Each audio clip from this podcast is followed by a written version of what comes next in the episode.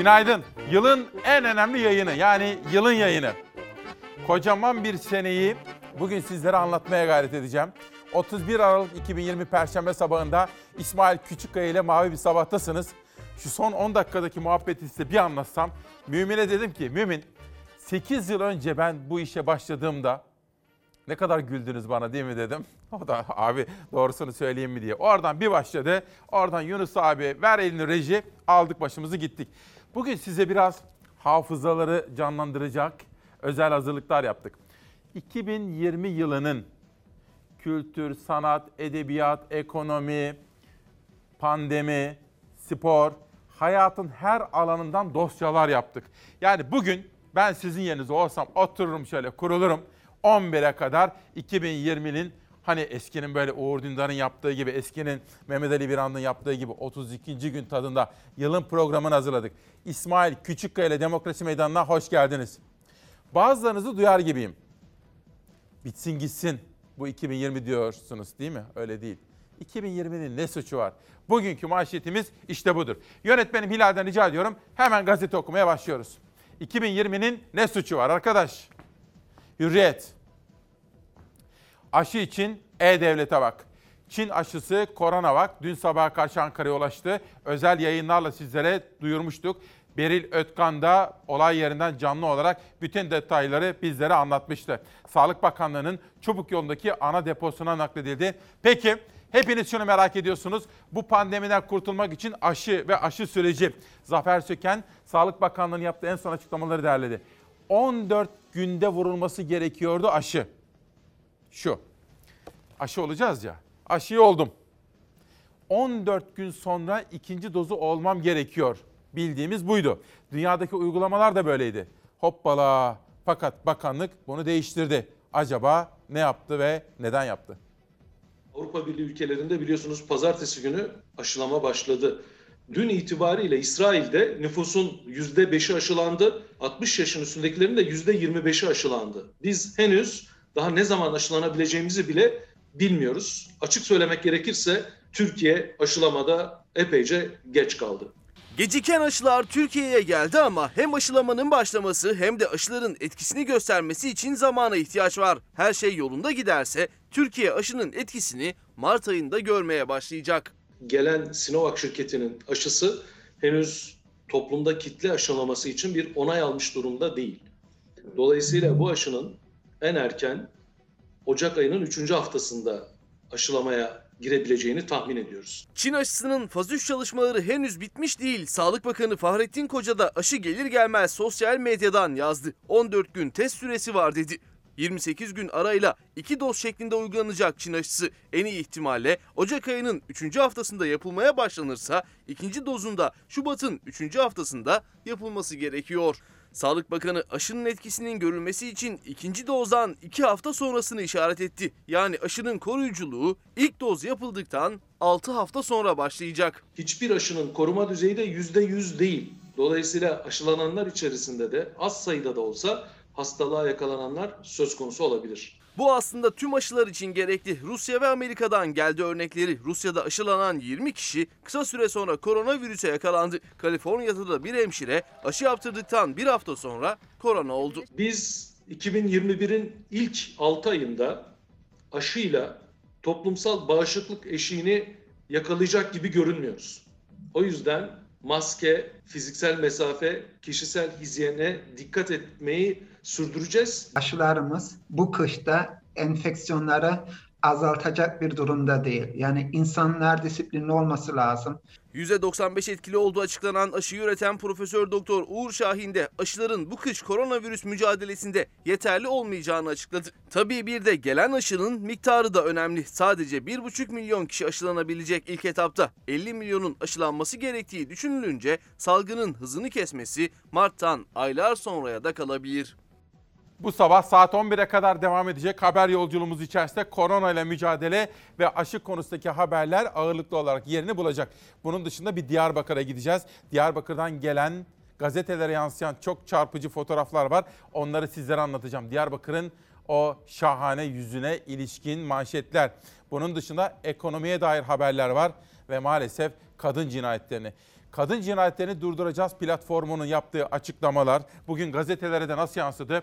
Dün aynı gün 3 kadını öldüren bir vahşeti konuştuk hep beraber. Bugün gazetelere de yansıdı. Ana gündem maddelerimizden birisi de işte bu olacak. Ve hürriyetten sözcüğe geçiyor. Aşı ve sağlıktan ekonomiye atlıyoruz şimdi. Türk lirasının seyir defteri sözcüğünün manşeti. Paramız 6-0 atılmasına rağmen son 18 yılda pul oldu. 2003 yılında 100 liranın alım gücü neymiş? Şöyle bir bakalım. 2003 yılında 100 lirayla 87 kilo ekmek alıyormuşuz. Bugün 15 kiloya düşmüş bu. Paramız erimiş. 2003 yılında 100 lira ile 9,5 kilo dana eti alırken bugün 2 kilo dana eti alabiliyormuş. Paramız buhar olmuş. 2003 yılında 73 lira litre süt alabiliyormuşuz 100 lira ile bugün ancak 19,5 litre süt alınabiliyormuş. İşte böyle irdelemiş ve tabloyu gözler önüne sermiş Sözcü gazetesi. Bir tablo haberi var. Bu haberi de Beyza Gözeyik güncelledi. O da 30 Aralık 2020 çarşambadan bugüne yani yılın son gününe geçerken korona ile mücadelenin günlük bilançosu.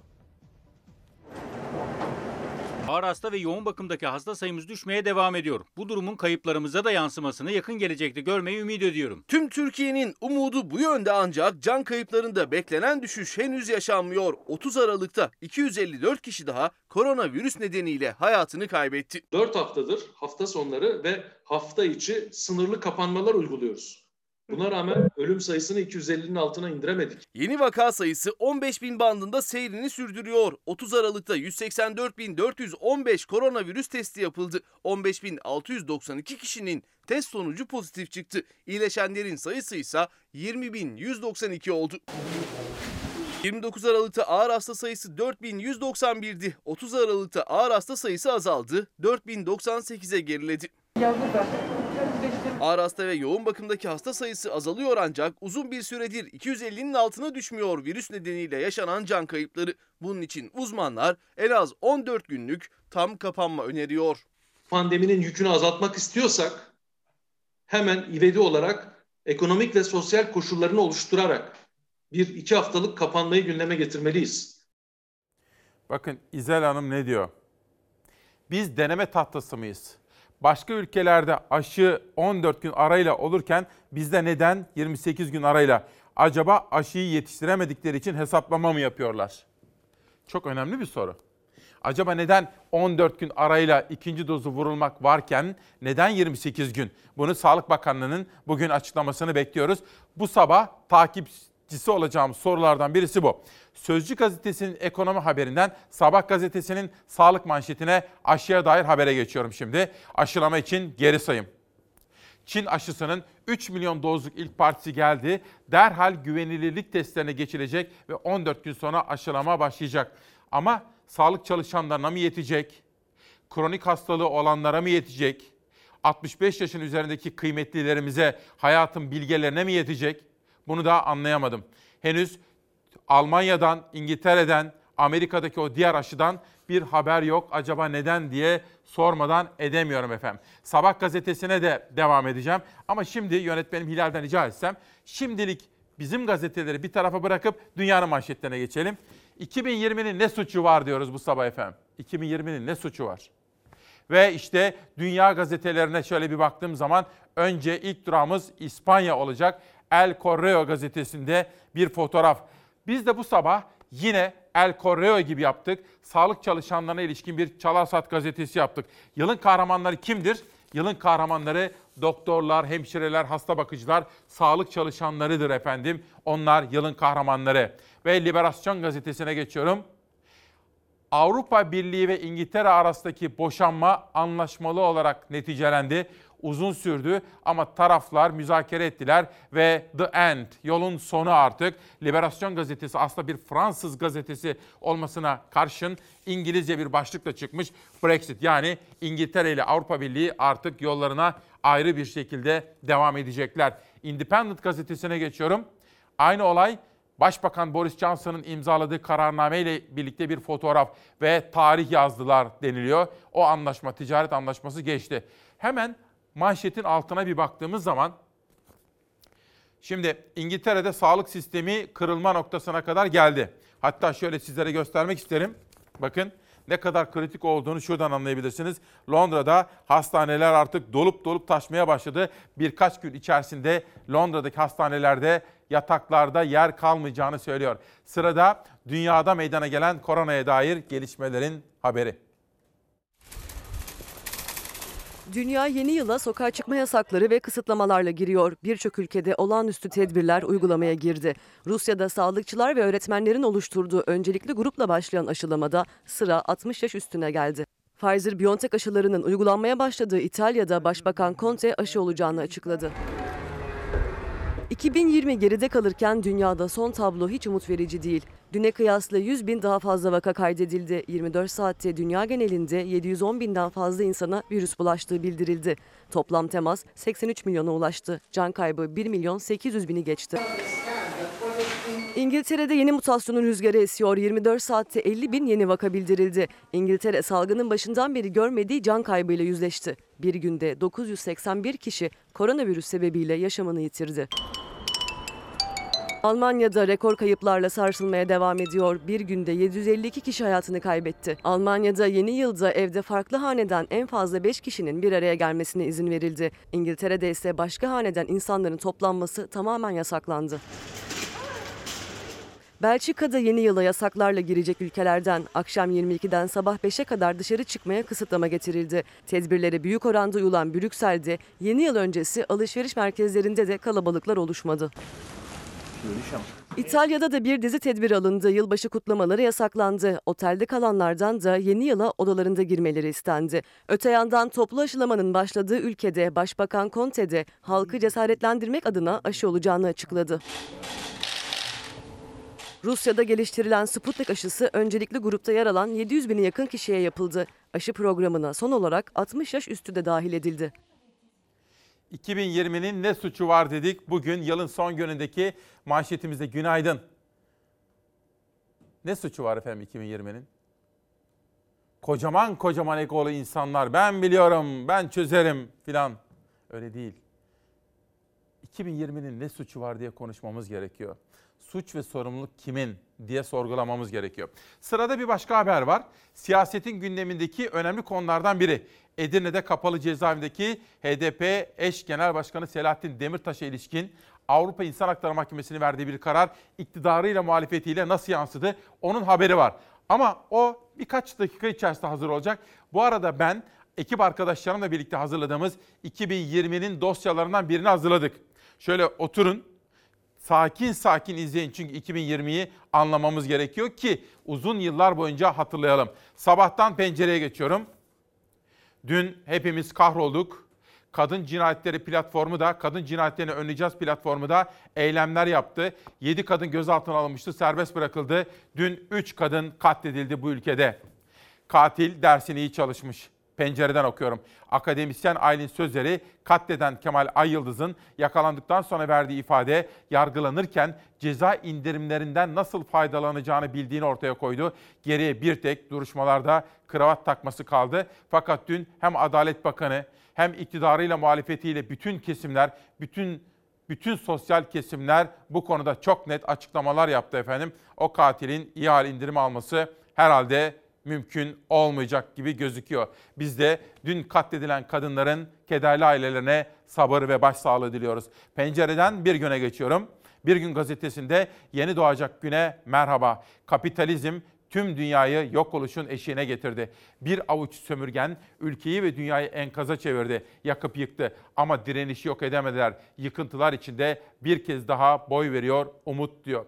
Sosyal dayanışmadan, örgütlü toplumdan bahsediyor sosyal dayanışmayı sergilersek, örgütlü toplum olursak, haklarımızı kullanırsak geleceğin umut var olduğunun altını çiziyor Bir Gün Gazetesi yılın son günündeki haberinde.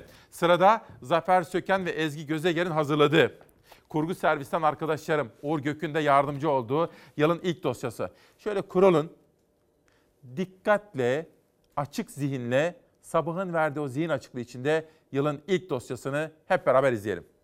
Bu salgın şu anda Türkiye'de olma ihtimali çok yüksek ve şu an sadece şunu söyleyebiliriz. bu virüs tespit edilebilmiş değil. 2019 Aralık ayında Çin'de ortaya çıkan virüse karşı ilk adım 10 Ocak'ta atıldı Türkiye'de. Koronavirüs Bilim Kurulu oluşturuldu. Bu tarihten sonra artık hiçbir şey eskisi gibi olmayacaktı. Ellerimizi sık sık su ve sabun ile en az 20 saniye ovarak yıkayalım. Soğuk algınlığı belirtileri gösteren kişilerle aramıza en az 3-4 adım mesafe koyalım. Şubat ayının ilk günlerinde ise Çin'den gelen tüm uçuşlar durduruldu. Bunu İran'la sınır kapısının kapatılması izledi. 11 Mart günü Sağlık Bakanı Fahrettin Koca kameralar karşısına geçti ve Türkiye'nin ilk koronavirüs vakasını açıkladı. Koronavirüs şüphesi olan bir vatandaşımızın test sonucu pozitif çıktı. Mart ayı tedbirleri öğrenme ve alışma ayı oldu. Vücut savunma sistemi zayıf yaşlılarımız çok dikkatli olmalıdır. Hayatımıza bilim kurulu, tedbir, dezenfektan, maske, eldiven ve daha birçok yeni kavram girmeye başladı. Kolonya kuyruklarında ise ne maske ne mesafe vardı.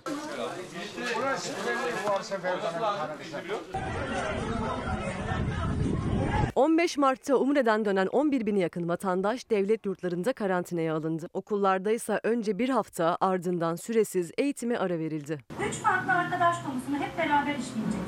Sizler ekranlarınızda, ben burada. Haydi başlayalım. Alınan tedbirleri spor müsabakalarının seyircisiz oynanması, Avrupa'daki hemen hemen tüm ülkelerle uçuşların durdurulması izledi. Mart ayında camilerde cemaat halinde namaz kılınmasına ara verildi.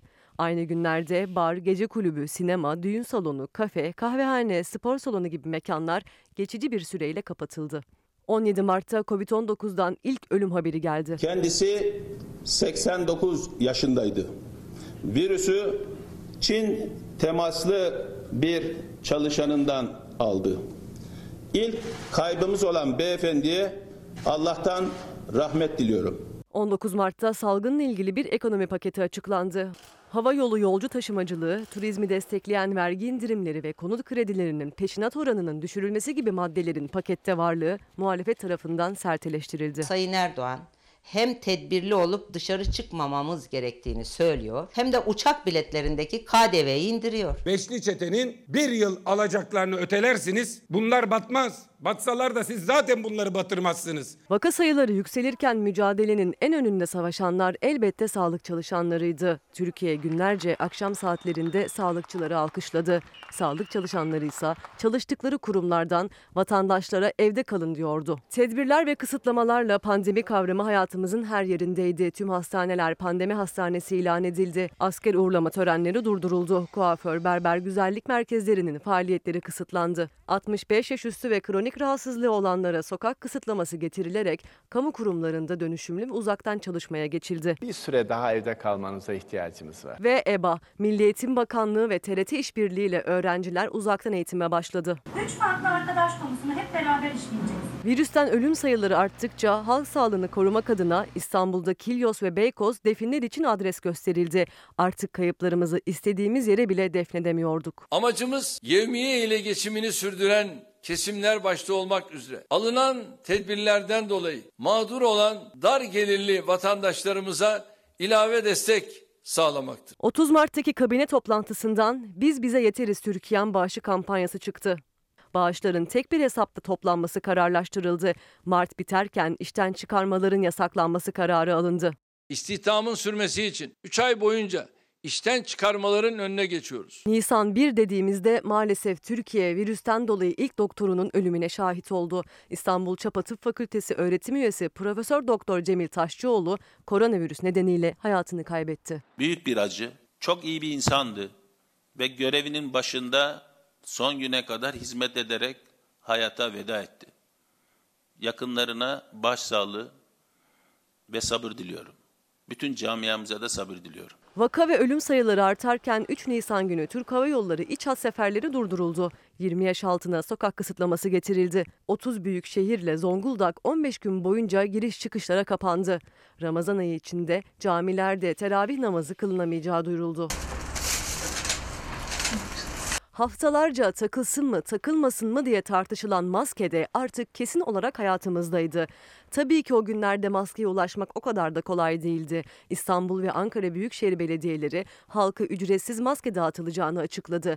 Cumhurbaşkanı Erdoğan'ın talimatıyla parayla maske satışı yasaklandı. İstanbul'da ücretsiz maske dağıtımının eczanelere verilmesiyle maskeye ulaşma bilinmezi de başka bir boyuta taşındı. itibariyle sokağa çıkma yasağı başladı. Sayın Cumhurbaşkanımızın da talimatıyla birlikte hafta sonu itibariyle 30 artı e, Büyükşehir artı Zonguldak'ta bir sokağa çıkma yasağı e, ilan edildi. 10 Nisan 2020'de gördüğü görüntüler Türkiye'nin hafızasına kazındı. İçişleri Bakanlığı 30 büyük şehirde ve Zonguldak'ta 48 saat sokağa çıkma yasağı ilan etti. Ancak yasağın başlamasını 2 saat kala duyurulması üzerine vatandaşlar fırına, markete koşunca olanlar oldu. 14 Nisan bir siyasinin kaybıyla geçti tarihe. Bağımsız Türkiye Partisi Genel Başkanı Haydar Baş, Covid-19 nedeniyle hayatını kaybetti. Salgın istenen düzeyde kontrol altında değil. Zaten ısrar eden yeni vakalarda bunu gösteriyor. Virüs hayatımızın her yerine sızmıştı, endişe büyüktü. Ekonomi, eğitim ve elbette sağlığımız ne olacaktı? Yakınlarımıza sarılacağımız günler yakında mıydı? Tüm bu sorularla yaklaşıyordu yaz. İşte böyle dosyalar hazırladık ki 2020'yi hatırlayalım ve hafızalarımıza kazıyalım. Bu arada Avustralya'nın Ankara Büyükelçisi kendisini Türk hekimlerine armağan etti, emanet etti ve anjiyo oldu Ankara Üniversitesi'nde emin ellerdeydi. Sosyal medya mesajlarında gördüm. Avustralya'nın Ankara Büyükelçisi kendisini Türk hekimlerine emanet edip sağlığına kavuştu efendim. Ben de Ankara Üniversitesi'ne buradan bir selam söyleme imkanı bulmuş oldum. 2020'nin ne suçu var diye söyledim ya efendim. Bakın yıllar falan önemli değil. Büyük egolar ben hallederim. Onlar da önemli değil. Şişirilmiş egolar hayır. Her birimiz değerliyiz. Biricik hayatlarımız var ve irademizi kullanmamız gerekir kendi hayatlarımız üzerinde. Kendi irademizi kullanır isek gelecek zaman dilimi ister 2021 ister 2041 bize o zaman aradığımız ve hak ettiğimizi getirecektir efendim. İşte bugün bunu biraz konuşmak istiyorum. Bir günden Yeni Şafak'a geçelim. Beklenen aşılar geldi haberini görüyorum. Covid-19 ile mücadelede önemli adım. Türkiye'nin Çin'den aldığı 50 milyon aşının 3 milyon dozluk ilk partisi geldi. Aşıların laboratuvarlardaki 14 günlük test süreci de başladı. Aşılar testi geçerse ilk aşılama 13 Ocak'ta başlayacak. Bu arada Al Bayrak grubunun gazetesi Yeni Şafak'ta sizlere iki gündür duruyordum. Bayrak devir teslimi yapıldı. Karagül yayın yönetmenliğini bıraktı. Yeni Şafak'ta nöbet değişimi. 8 yıldır Yeni Şafak'ın yayın yönetmenliğini yapan İbrahim Karagül görevini gazetenin Ankara Haber Müdürü Hüseyin Likoğlu'na devretti. Biz de Karagül'e hayatında başarılar dilerken Hüseyin Likoğlu'na da yeni görevinin hayırlı uğurlu olmasını belirtiyorum efendim. Avrupa İnsan Hakları Mahkemesi Selahattin Demirtaş'ın tutukluluğu konusunda bir karar verdi. O karar siyasetin en derin gündem maddelerinden birisi oldu.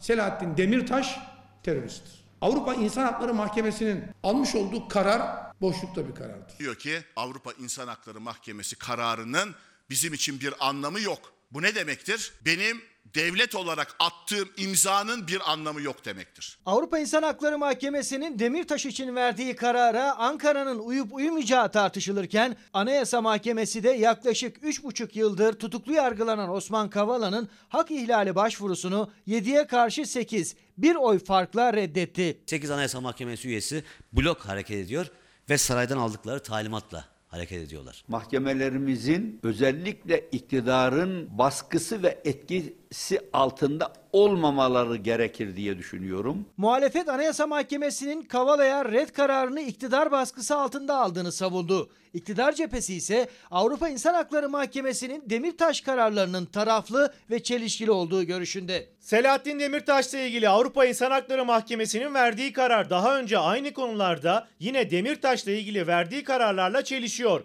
Maalesef siyasi kararlar almaya başladı. Bunu da bizim kabul etmemiz mümkün değildir tabii ki. Avrupa İnsan Hakları Mahkemesi'ne bütünüyle güveniyorum. Yani ona da güvenmiyor. Bizim bir partimiz kapatıldı Türkiye'de. Gazete küpürleriyle kapatıldı. O Avrupa İnsan Hakları Mahkemesi o kararı onayladı. Ama Türkiye bir karar almışsa onu uygulaması icap eder. Biz Avrupa'nın da bir parçasıyız. Bir taraftan terörle mücadelemizi kararlılıkla sürdüreceğiz. Diğer taraftan reform e, sürecine de iğme kazandıracağız. Dikkatler hem içeride hem dışarıda yargı reformuna kilitlenmişken yüksek yargı ve Ankara-Brüksel hattındaki yüksek tansiyon devam ediyor. Bu arada hükümetin hukuk reformu dediğini Amerika ile ve Avrupa ile ilişkileri normalleştirme, düzeltme yolunda çabalar sarf edeceklerini söylediklerini de hatırlatmak isterim. Hukuk reformu derken ne olmalı efendim? Bana söyler misiniz? Bu arada Mehmet abimden bir mesaj aldım. Aydın Ergin'i kaybetmişiz Ankara'dan. Bakın koronadan Allah rahmet eylesin diyorum. Taha Aslan Türk'te İsmail abi günaydın. Sizi Sivas'tan izliyoruz, takip ediyoruz. Bugün şehit lider Muhsin Yazıcıoğlu'nun doğum günü. Tüm sevenlerin ve milletimizin başı sağ olsun diyor efendim. Yeni Şafak'taki iki manşetten Cumhuriyet'e geçiyorum. S-400'lere yine rötar. Çavuşoğlu Amerika'dan teklif geldiğini, çalışma grubu için görüşme yapıldığını açıkladı. Rusya'dan aldığımız S-400'leri aktive etmedik. Henüz çalıştırmıyoruz. Amerikalılar bunları çalıştırmamamızı istiyor ve dün Çavuşoğlu'ndan öğreniyoruz ki S-400'ler konusunda Amerikalılar ortak çalışalım diyor. Zaten geçmişte de AK Parti lideri ve Erdoğan'a bu konuda mesajlar yolladılar. Aldınız tamam ama en azından aktive etmeyin yani çalıştırmayın diyorlar. Çünkü S-400'leri çalıştırırsak onların radar sistemlerinin NATO ve başta Amerika olmak üzere onların bölgedeki askeri varlıklarını tespit etmesinden endişe ediliyor. Ama bu düğüm nasıl çözülür bilemiyorum. Sırada hava durumu ve kuraklık haberleri var. Efendim bu sene 8. yılımızda Fox'ta hava durumuna ve kuraklık haberlerine daha fazla yer veriyoruz. Çünkü biliyoruz ki durum zannedilenden çok daha tehlikeli ve riskli. Haziran ayına yani yazın başlangıcına bizim %60, %70'lerle doluluk oranıyla girmemiz lazım ki yazında kuraklık çekeceğiz demektir. Kurak, yağış yok. Belli ki yaz ayları daha da kurak olacak. Ocak, Şubat ve Mart ayları yağış bakımından eksiği karşılayacağı benzemiyor. İstanbul'u besleyen barajlardaki doluluk %20 seviyesine düştü. Uzmanlar yaz aylarında sıkıntının büyüyeceğini söylüyor. Artık yani dört mevsimden de çıktık. İlkbahar ve sonbaharda iyice daraldı. Birer aya indi. Bunun, nedeni hep yarı kurak iklime doğru Akdeniz ikliminden çıkıp yarı kurak iklime doğru gitmemizden dolayı. Türkiye Akdeniz ikliminden yarı kurak iklime geçiş yaptı. İlkbahar ve sonbahar yaşanmaz oldu. Bugün musluklardan su akıyor. Kuraklığın olumsuz etkilerinin yaz aylarında elle tutulur hale gelmesinden korkuluyor. Baharda ise tarımsal kuraklığın etkisi tarladaki mahsulde kendini gösterecek. Bundan sonra iki, üçüncü bir kuraklık e, bizi bekliyor esasında. Daha sinsi bir kulak, kuraklıktır o. O da tarımsal kuraklık. İstanbul Teknik Üniversitesi öğretim üyesi Profesör Doktor Orhan Şen'e göre Ocak, Şubat ve Mart aylarında da yağışlar barajlardaki açığı telafi edecek kadar yağmayacak. E, barajımızda su kalmadı. Geçen sene gördüğünüz bu alanlar komple burada durmamız imkansızdı. Su doluydu. Sorun sadece İstanbul'un barajlarında değil, her gün yeni bir barajdan kuraklığın haberi geliyor. Sivas'ın Yıldızeli ilçesinde sulama için kullanılan Çağlar Göleti neredeyse tamamen kurudu. Çiftçi kara kara ne yapacağını düşünüyor. E, bu sezon nasıl olacak bilemiyoruz daha doğrusu. Çiftçimiz şeker pancar üretiminde pilot nokta olarak gösterilmektedir Yıldızeli. Karabük'te de su kaynakları son saymaya başladı. Eflani ilçesinde belediye çareyi hatlardaki su kaçaklarını tamir etmekte buldu. Kaçaklar engellenince günlük su tüketimi 1000 tondan 600 tona düştü. 6. aydan bu tarafa ilçemiz yağış almadı. Yeraltı su kaynaklarımız son derece kıt. Yüksek dağlarda olmadığı için yazın sadece bu göletlere ihtiyaç duyuyoruz. Göletlerden ihtiyacımızı karşılıyoruz. 2021 yılının yaz aylarında ise kuraklık günlük hayatı ve ekonomiyi etkileyen önemli bir probleme dönüşeceğe benziyor.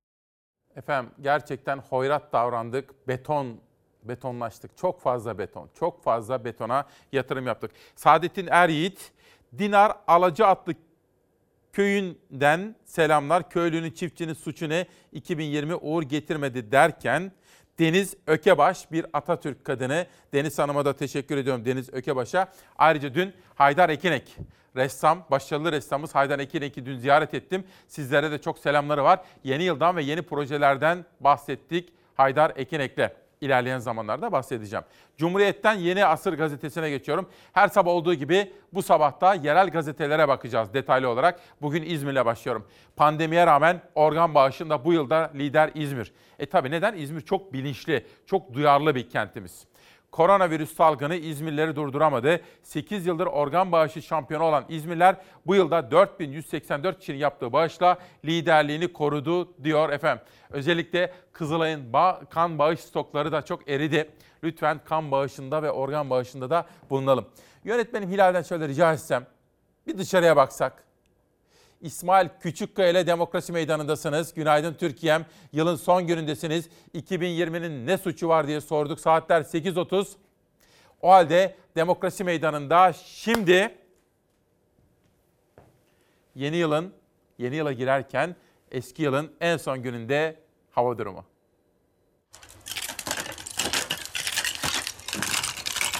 Gece saatlerinde bastıran soğuk her yeri buza kesiyor. Doğuda şehirler geceden sabaha adeta donuyor.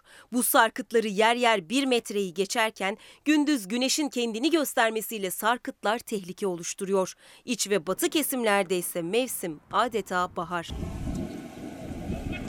Kış ortasında termometreler 15 derecenin üzerine çıkıyor. Batıda, iç kesimlerde, Akdeniz ve Karadeniz'de hava sıcaklıkları bahar normallerine yakın seyrediyor. Örneğin Samsun'da dün gün içinde termometreler 18 dereceye kadar çıktı.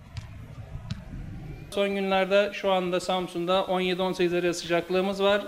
Bu da mevsim normallerinin 6-7 derece üzerinde. Yurt genelinde sıcaklıklar olması gerekenden ortalama 3 derece yüksek. Doğuya doğru gittikçe ise mevsimin kış olduğu hissedilir hale geliyor. Erzurum, Kars, Ağrı, Ardahan ve Iğdır'dan gelen görüntüler kış soğuklarının dondurucu etkisini gözler önüne seriyor. Doğu geceden sabaha buz tutuyor. Doğuda gece saatlerinde eksi 15 dereceye varan soğuklar yaşanıyor. Buz sarkıtları yer yer 1 metreyi geçiyor. Normalden az ve geç yağsa da pek çok ilde kar var. Şırnak'ta Faraşin Yaylası'ndaki Yeşilöz, Doğan Yol ve Akarsu köylerine 22 gündür kar nedeniyle ulaşılamıyordu. Kar kalınlığı yer yer 2 metreye çıkıyor bölgede. Çalışmalar sonucu karla kapalı yollar açıldı. Köylere artık ulaşım sağlanabiliyor.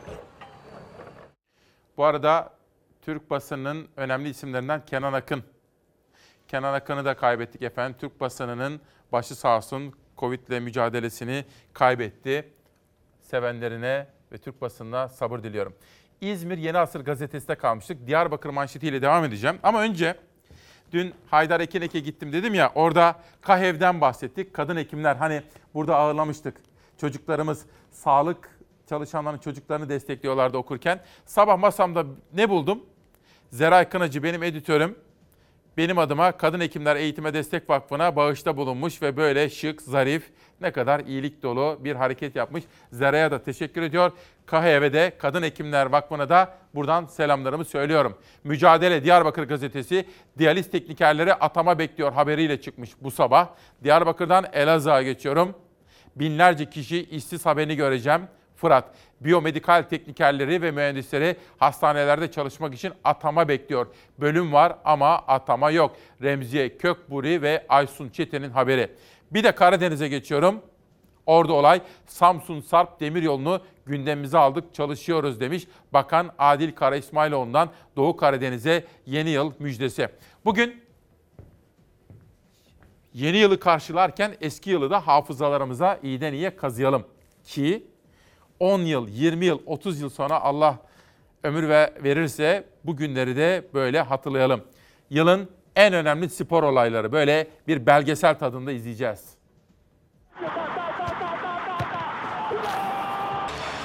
Desperate to get to the basket and score.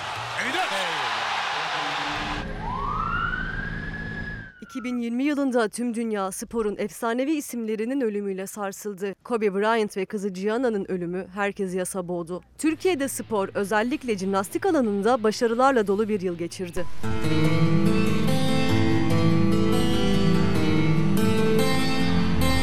Türkiye tarihinde ilk kez ritmik jimnastikte altın madalya kazandı. Türkiye Milli Ritmik Jimnastik Grubu Avrupa şampiyonu oldu. Duygu Doğan, Azra Akıncı, Peri Berker, Nil Karabina ve Eda Asar Türkiye'ye büyük bir gurur yaşattı. Biz bugün tarihimizde bir ilki gerçekleştirerek Avrupa Şampiyonası'nda altın madalya kazandık. Bu gurur yaşattığımız için çok mutluyuz. Ritmik jimnastikte Avrupa birinciliğinin sevinci yaşanırken bir gurur verici haber de milli jimnastikçi İbrahim Çolak'tan geldi. Çolak halka aletindeki performansıyla Avrupa şampiyonu oldu. Efsane basketçi Kobe Bryant'ın 13 yaşındaki kızı Gianna ile birlikte bindiği helikopter düştü. Baba kızın trajik ölümü tüm dünyayı, hayranlarını büyük yasa boğdu.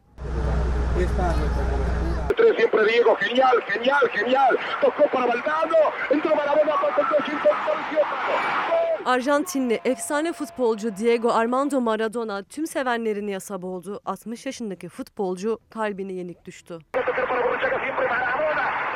Süper Lig'de Başakşehir ile Trabzonspor arasında geçen mücadelenin kazananı Başakşehir oldu. 2019-2020 sezonunda ligin 6. şampiyonu olan Başakşehir, Galatasaray, Fenerbahçe, Beşiktaş, Trabzonspor ve Bursaspor'un arasına ismini yazdırdı. Fransa'da oynanan Paris Saint-Germain Başakşehir maçında tüm dünyayı ayağa kaldıran bir skandal yaşandı. UEFA Şampiyonlar Ligi'nin dördüncü hakemi Başakşehir yardımcı antrenörü Pierre Webo'ya ırkçı söylemlerde bulundu. Maç 14. dakikasında durdu. Hakem heyetinin değişmesi istendi. Maç bir gün ertelendi. Rakip takım Paris Saint-Germain'den de destek geldi. Maç öncesi hakemler ve futbolcular orta sahada diz çökerek ırkçılığı protesto etti. Bu sabah saat 11'e kadar devam edecek haber yolculuğumuzda böylesine kültür, sanat, edebiyat, ekonomi, hayatın her alanından sağlık, eğitim gibi temel konularda manşetlerimizi izleyeceksiniz. Bu haberi de Beyza Gözeyik ve Recep Aydın beraber hazırladılar. Emeklerine sağlık. Dünyaya bakalım yerellerden sonra. The Guardian gazetesi İngiltere'de tabii vaka sayıları arttı. Hastanelerde, yoğun bakım servislerinde yatak neredeyse kalmadı. Okulların açılıp açılmaması 21 milyon insanı etkileyecek. Zor kararların eşiğinde İngiltere, işte The Guardian gazetesi çok detaylı olarak bu manşetleri atmış. Good morning London demiştik. Buongiorno Roma diyelim. La Repubblica gazetesinin bakın manşetlerine şöyle bakacağız. Sonra sizlere buradan farklı haberleri de sunmaya gayret edeceğim. İpliğe bağlı hükümet ve gazetenin logosunun hemen altında bir iç siyasi gelişme var. Renzisiz hükümet senaryosu da bir ihtimal haline gelmiş efendim. Hemen onun altında AstraZeneca'ya Londra'dan onay çıktı. Bakın Londra yani İngiltere bir aşıyı daha onayladı diyor efendim. Bu da önemli gelişmelerden birisi diyorum. Ve Ekrem İmamoğlu taksi öyle mi Hilal? Peki sizlere takipçisi olacağımızı söylediğimiz önemli projelerden birisi daha işte İstanbul'un beklediği manşet. Taksici Odası Başkanı'nın temsilcileri benim masama geldi. Kendisi gelemedi ya da gelmedi bilemem. Kendi sıfatını kendi taksın. Ama gelen arkadaşlar satın kabul edelim dedi. Masada satın, bakın kiralamayın, satın kabul edelim dedi. Yani satarsanız plaka olsun, sayı artsın ama kiralarsanız olmaz. Ya kusura bakma da İstanbul halkının malını sana niye satacağım? Kiralarım dünyada bunu ben ilk defa icat etmiyorum. Dünyanın gelişmiş şehirlerinde bu sistem var. Aynı zamanda bir kalite standardı oluşturuyorsunuz. Aynı zamanda bir regülasyon. Yani ben taksici olarak çalıştırdığım, belediye olarak çalıştırdığım zaman e, onun ücretini koruyorum, sosyal haklarını koruyorum, kalitesini muhafaza ediyorum. Böyle bir süreci kazandıracağız. Sayın Başkan samimi değildir. Sayın Başkan siyasidir. Konuşmalarında bunu ispat etmiştir. Ekrem İmamoğlu'nun iki önemli projesinin engellenmemesi gerekir. Bu arada Ahmet Kurt kardeşime teşekkür ediyorum. Bu arada Atilla Şengör de bence çok çarpıcı. Hani yılın spor olaylarını derleyip toparladığımız haberden bahsediyorduk ya. Atilla Şengör de İsmail kardeşim günaydın. Eski şampiyon güreşçimizin sahte diplomayla geldiği yerlere, ulaştığı makamları da bir spor başarısı olarak sayabilir miyiz diyor. İroni yapıyor Atilla. Efendim şimdi biraz sonra sizleri Diyarbakır'a da götürmek istiyorum. Bugün Milliyet Diyarbakır 2 Sabahta da gördüm aynı haberi. Sabahı da sizlere aktaracağım. Medeniyetin beşiğinden davet var. Tarih kokan şehirdir Diyarbakır. Üç farklı dine mensup insanların bir arada yaşayıp ibadetlerini yapabildiği topraklarda ezan ve çan sesi birlikte yankılanıyor diyor. Diyarbakır'a bir selam söyleyelim. bir kitap tanıtalım. İnsanın Yozlaşması Ahmet Akgül. Ve bir soru. Saatler 8.40'a yaklaştıysa bu ne anlama gelmektedir efendim? Bu şu demektir. Günün ilk sade kahvesini için ben sizlerden müsaade isteyeceğim demektir. Müsaadeniz var mı? Bugün bugün bir seneyi beraber kapatacağız ve yeni bir yıla da beraber gireceğiz bugün itibariyle. Günaydın. 31 Aralık 2020 günlerden Perşembe İsmail Küçükkaya ile mavi bir sabahtasınız. 2020'nin ne suçu var diyeceğim. Kocaman kocaman egolu insanların kendisine hiç bakmadan 2020'ye suç bulmasını mesela irdeleyeceğiz. Hilal hazır mıyız? Hava durumu. Aralık ayının sonu, kışın ortası. Ancak memleketin pek çok noktasında yalancı bahar yaşanıyor. Kış mevsimi ve beraberinde getirdiği kar sadece doğunun yükseklerine. 2020 yılının son gününde yağış yine en batıda, yurdun tüm kesimlerinde hava sisli, doğuda buzlanma ve don tehlikesi sürüyor. 2021 yılına saatler sayarken Perşembe günü Ege, Marmara ve Akdeniz'in en batısında yağışla başlıyor. Ege kıyılarında, Antalya çevrelerinde ve Trakya'da gün içinde hava yağışlı. Yağışlar Antalya, Muğla ve Çanakkale çevrelerinde kuvvetli olabilir. Akşam saatlerinde ise Marmara'nın doğusuna ilerleyen yağmur bulutları İstanbul'a ulaşacak. Megakent İstanbul yeni yıla girdiği saatlerde hafif yağışlı ıslanabilir. Öte yandan Trakya ve Kuzey Ege'de lodos kuvvetli esmeye devam ediyor. 2021 yılının ilk günü olan Cuma günü yağmur bulutları batı illerinin üzerinde. Yeni yılın ilk saatlerinde Ege kıyılarında sağanak yağış kuvvetini artırabilir. Cuma, Marmara ve Ege'de yağışlar öğle saatlerine kadar etkili olacak. Gün içinde yağış kademe kademe hafifliyor, ihtimali zayıflıyor. Yağış olmayan kesimlerde yani yurdun hemen hemen tüm kesimlerinde sisli hava bekleniyor. Sis sabah saatlerinde yoğunluğunu artırabilir. Öte yandan başta en doğu iller olmak üzere iç ve doğu kesimlerin tamamında buzlanma var. Gece gelen dondurucu soğuk hava nedeniyle doğu geceden sabaha buz tutuyor. Buzlanma ve don önümüzdeki hafta boyunca sürecek. Yeni yılın ilk hafta sonundaysa yağış hepten etkisini yitireceğe benziyor. Birkaç gündür Ege üzerinde dolaşan seyrek yağmur bulutları da dağılacak cumartesi pazar. Yalnızca kıyı Ege'de hafif ve zayıf yağmur ihtimali var. Pazartesi günü Ege'de hava yeniden yağışlı olacak. Yağışların salı çarşamba Ege ve Marmara bölgelerinden kuvvetli sağanak olarak görülmesi bekleniyor. Dün sabah olduğu gibi bu sabahta Öznur Turalıoğlu Seyhan bize yardımcı oluyor. Emeklerine sağlık. Bu arada Nihal Kemaloğlu bana videolar yolluyor, fotoğraflar bakın.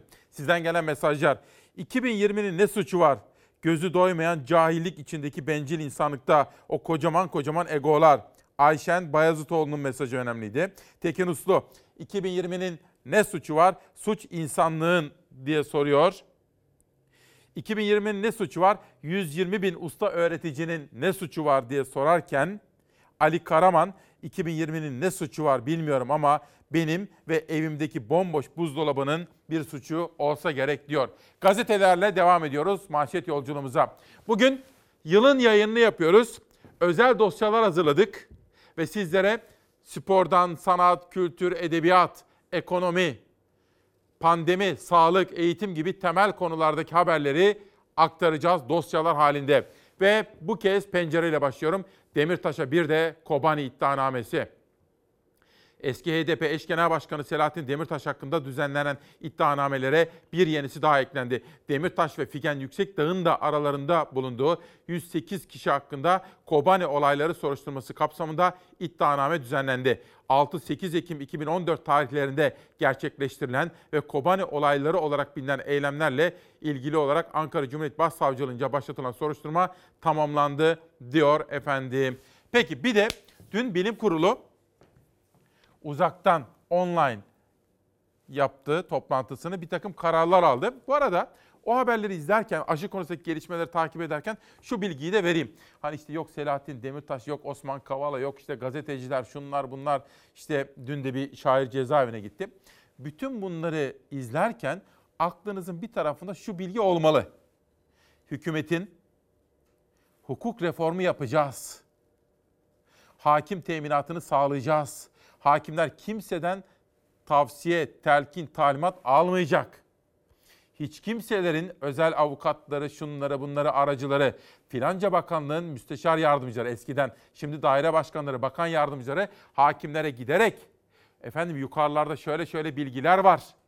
Böyle böyle konular var şeklinde hiç kimsenin bir şey yapmaması gerekiyor. Bunu da bize kim söyledi? Adalet Bakanı söyledi, Abdülhamit Gül söyledi.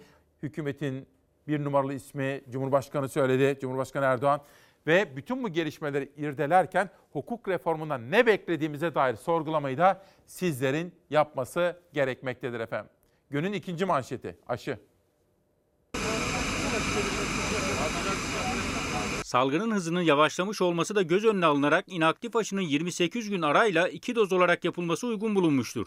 Daha önce 14 gün arayla uygulanacağı açıklanan aşıların 28 gün arayla yapılmasını kararlaştırdı Bilim Kurulu. Sağlık Bakanı Fahrettin Koca aşı olacakları peşinen uyardı. Aşının etkisini göstermesi için ikinci dozunda üzerinden 2 hafta geçmesi gerekiyor. Tedbir elden bırakılmamalı dedi. İkinci doz aşı yapıldıktan sonraki iki haftayı da kapsayacak şekilde sıkı korunma tedbirlerinin sürdürülmesi önem arz etmektedir. Aşının koruyuculuğu %91.25 oranında. Türkiye'nin Çin'den aldığı aşıların ilk partisi dün yurda ulaştı. 3 milyon doz aşı Sağlık Bakanlığı'nın depolarına alındı. Tedarikine başlanan inaktif aşının ilk kısmı ülkemize getirilerek bakanlığımıza teslim edilmiştir. Sevkiyat sırasında soğuk zincirin bozulmaması adına gerekli tüm tedbirler alınmış ve hiçbir sorun yaşanmamıştır. Dün sabah saatlerinde gelen aşılar için jet hızıyla inceleme ve analiz süreci başladı. Bilim Kurulu da aşı gündemiyle toplandı. Toplantı sonrası alınan kararları Sağlık Bakanı Fahrettin Koca paylaştı. Aşılardan rastgele örnek olarak alınan numuneler Türkiye İlaç ve Tıbbi Cihaz Kurumu laboratuvarlarına sevk edilerek analiz süreci başlamıştır.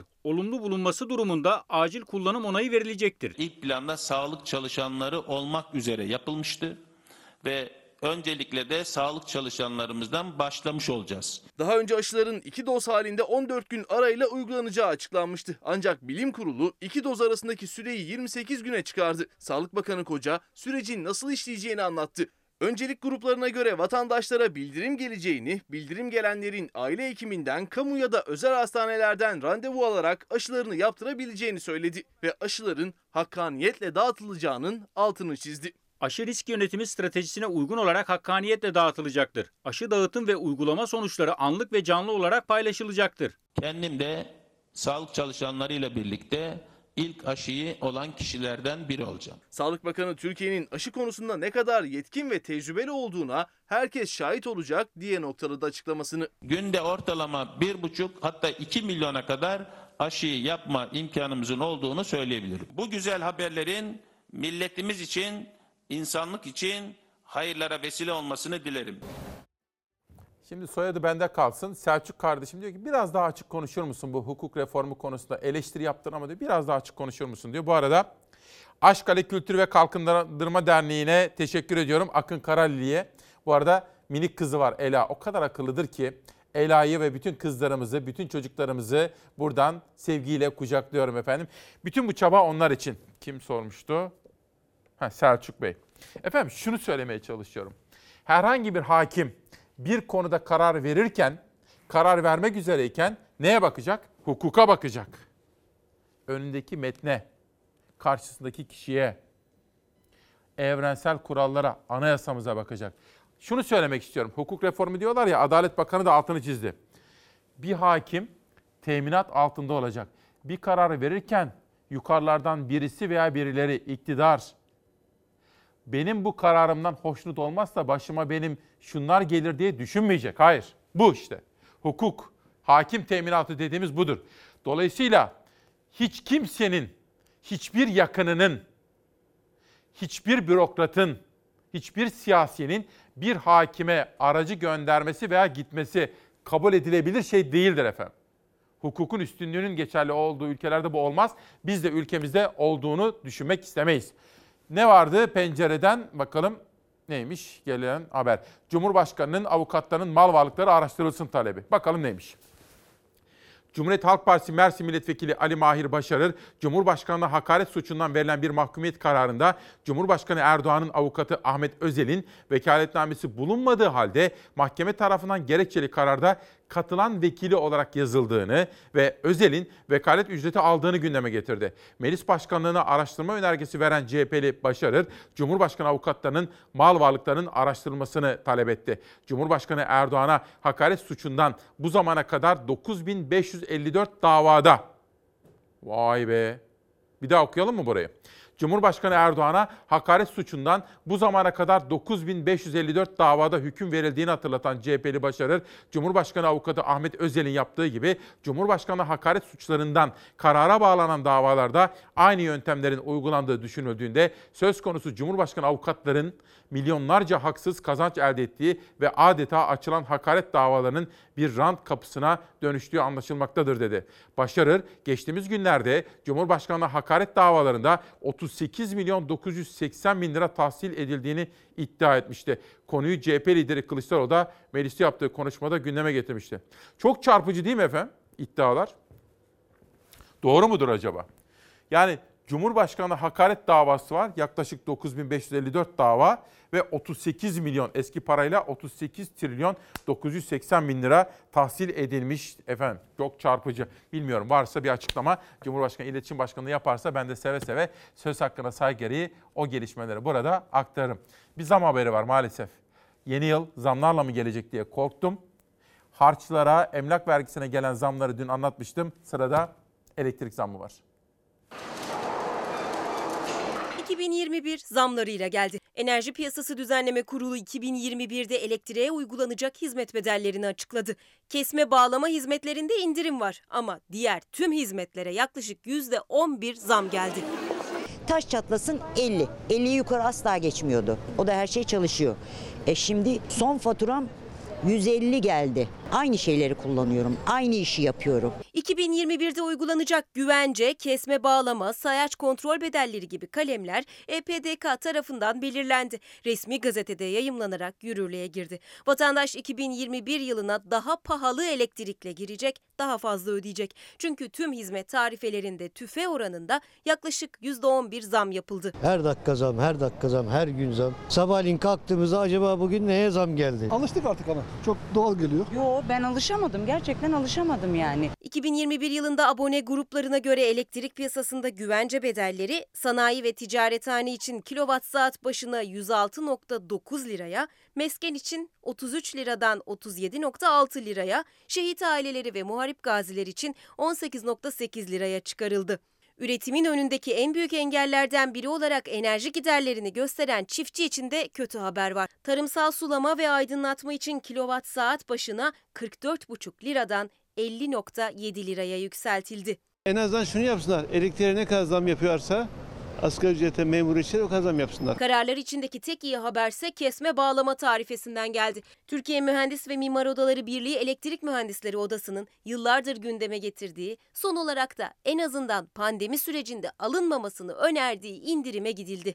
Kesme bağlama bedellerinde meskenlerin de dahil olduğu alçak gerilimde %46, orta gerilimde %21 düşüş sağlandı.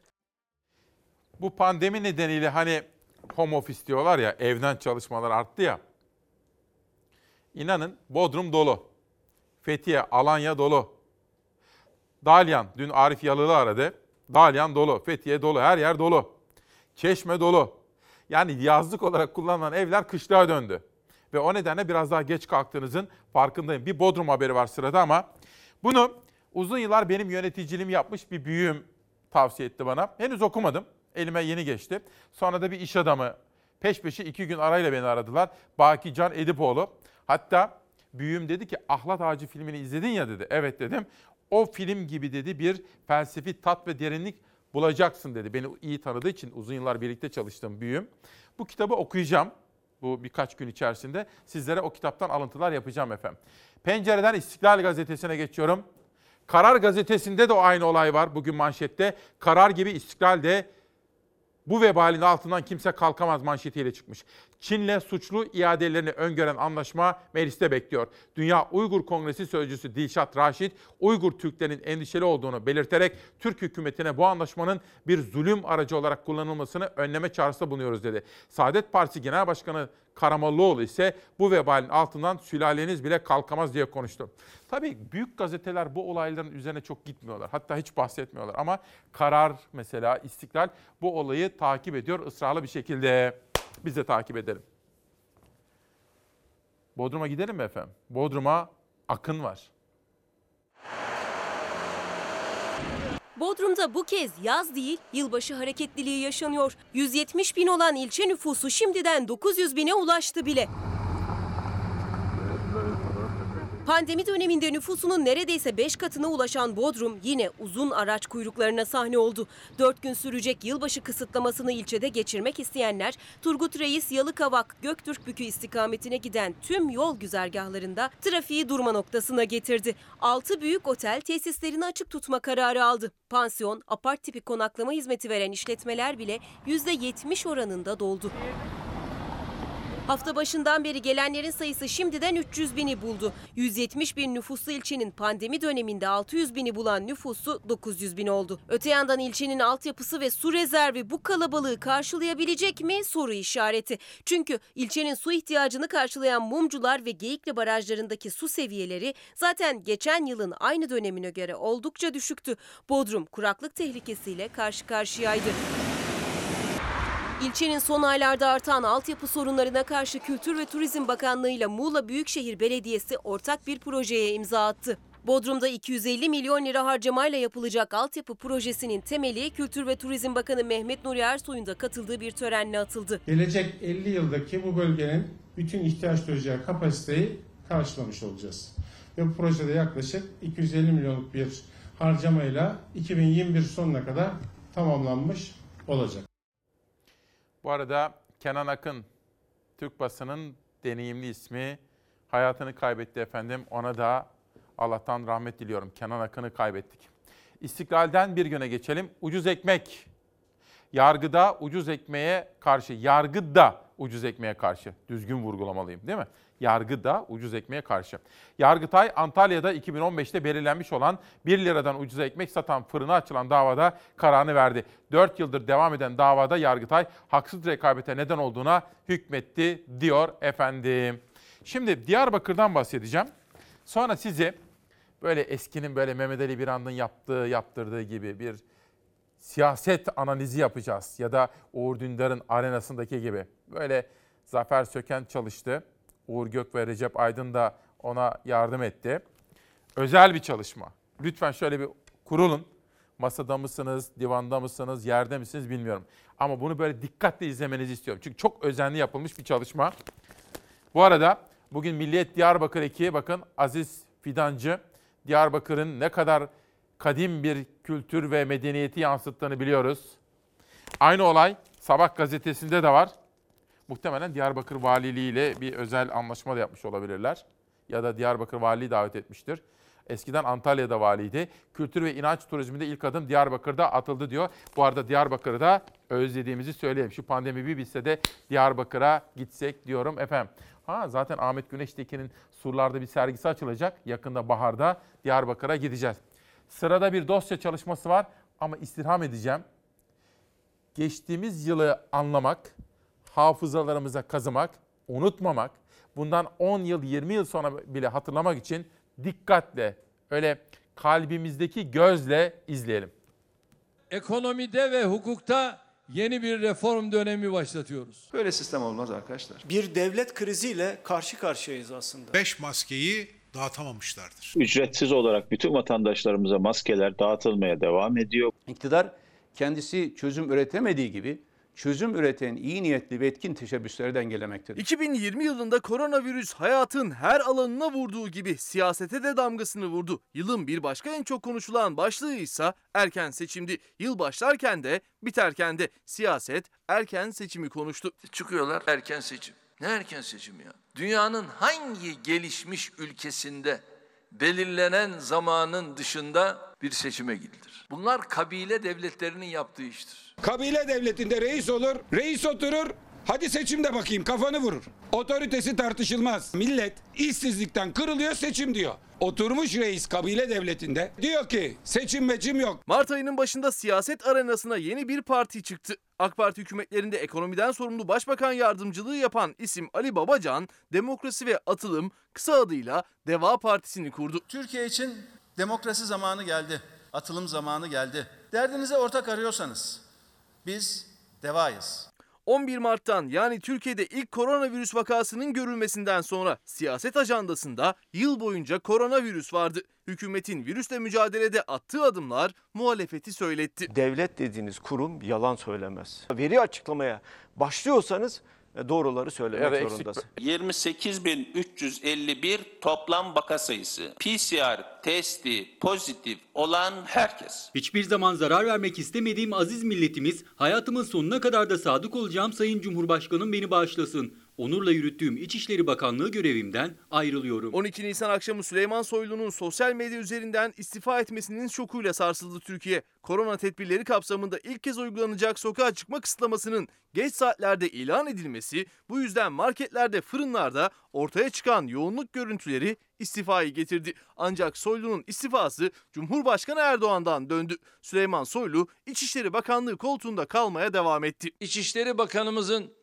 bu konudaki sorumluluğu üstlenerek gösterdiği hassasiyeti takdirle karşıladık. Ancak istifasını kabul etmeyerek kendisinden görevini sürdürmesini istedim. Kanal İstanbul projemizde tüm dünyaya örnek olacak. Kanal İstanbul'da yıl boyunca hem iktidarın hem muhalefetin gündemindeydi. İktidar projeyi savunurken muhalefet sert bir şekilde karşı çıktı.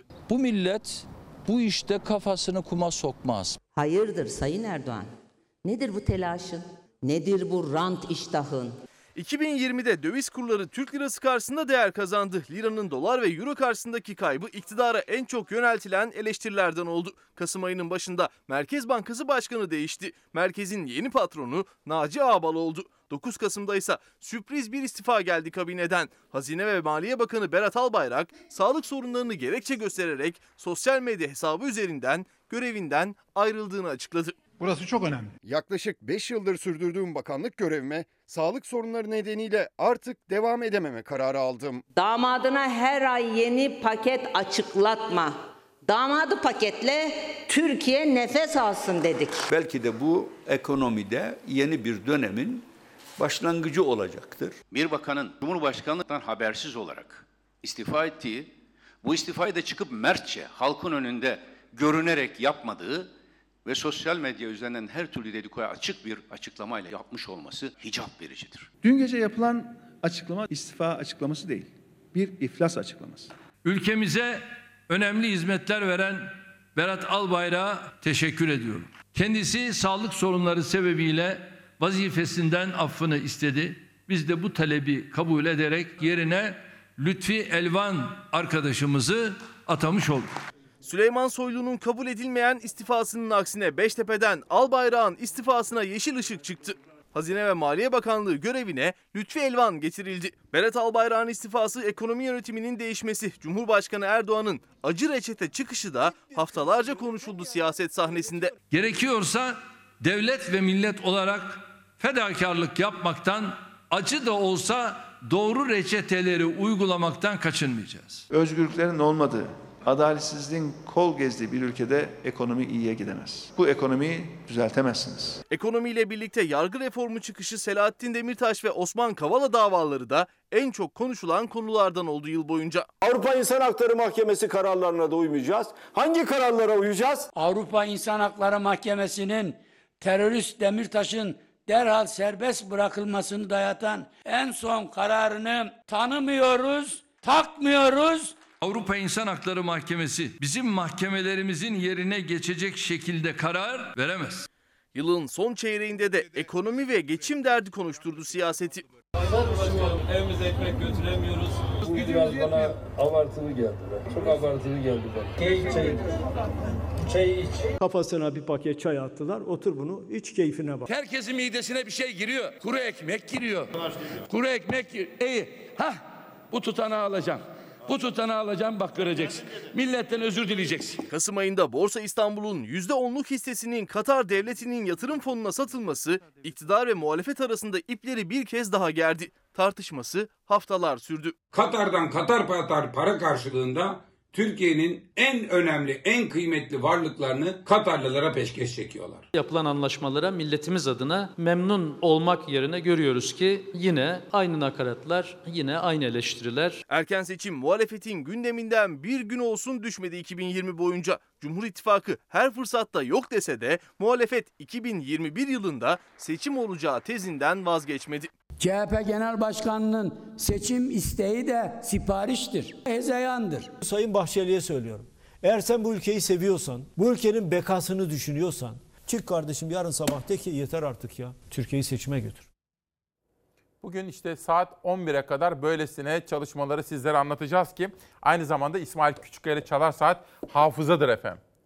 Tabii zihninizi çalıştırmak istiyorum ama bir taraftan kalbimizi de beraber çalıştıralım diyorum. Bir mesaj var ama daha doğrusu bu sene yitirdiklerimizden. Şimdi böyle bir armağan geldi bugün. Sanayi ve Ticaret Sanayi ve Teknoloji Bakanlığı yollamış bana. Bakın eski böyle nostalji. Hop orada kartta düştü. Sayın Bakan'ın galiba. Bakın. Eskiden böyle takvimlerimiz vardı değil mi? Şimdi efendim 2020'yi ben de düşünürken tabii 2020'nin suçu ne? Ama işte zaman biz insanların oluşturduğu bir kurgusal mesele aslında. Önemli olan şu. Kendi hayatımız üzerinde kendi irademizi ortaya koyabiliyor muyuz? Öyle kocaman kocaman egolarla değil. Ben yaparım öyle değil. Hayır. Ben çözerim öyle de değil. Başkalarını küçümseyerek falan da değil. Kendimizi abartarak da değil. Ama kendi hayatlarımız üzerinde irademizi ortaya koyabiliyorsak, hak arama mücadelesine destek verebiliyorsak, işte o zaman bu zaman kuşaklarının anlamı var demektir. Ya da mesela bakın şu işte hayatın gerçekliği. Afife Sezar annem bakın. 13 Mayıs 2020'de telefonunu da değiştiremiyorum tabii silemiyorum. 13 Mayıs 2020'de bana sabah mesaj atmış. İsmail'cim belimdeki ağrılardan dolayı bu sabah kataya yattım sevgiler diyor. Ah annem geçmiş olsun dedim. Sonrasında da konuştuk ama maalesef kurtaramadık annemizi. Afife Sezar annem de bizi uzaklardan izliyor. 2020'nin ne suçu var dedik. İyi Parti Milletvekili İsmail Tatlıoğlu bugün itibariyle Bursa'ya sadece 50-60 gün yetebilecek miktarda içme ve kullanma suyumuzun kaldığına endişeyle şahit olduk diyerek acil su yönetimi stratejisi başlatılması gerektiğini vurguladı. Yani su sorunu yalnızca İstanbul'un, Ankara'nın, İzmir'in değil, Bursa'nın değil, bütün memleketin en öncelikli konularından birisi oldu. Dün Bakan Anadolu Ajansı'nda editör masasının konuydu. Okulların açılmadığı bir toplumda normalleşme oluşmaz. Normalleşme olması için önce okulları halletmemiz lazım. Lazım ama nasıl? Pandeminin artış hızını iyiden iyiye kesmemiz lazım. Aşıları vatandaşa ulaştırmamız lazım. 3 milyon aşı kime yetecek? Bir de mesela bakın bu çok konuşulacak bugün. Konuşulmalı. Başka ülkelerde aşının bir dozu vuruldu. 14 gün sonra ikinci dozunu olmanız gerekiyor. Biz de böyle biliyorduk. Fakat dün 28 güne çıkardı bunu. Acaba neden? 3 milyon doz geldi. Normalde vurulup 14 gün sonra ikincilerin de olması gerekiyordu. 28 güne neden çıkarıldı?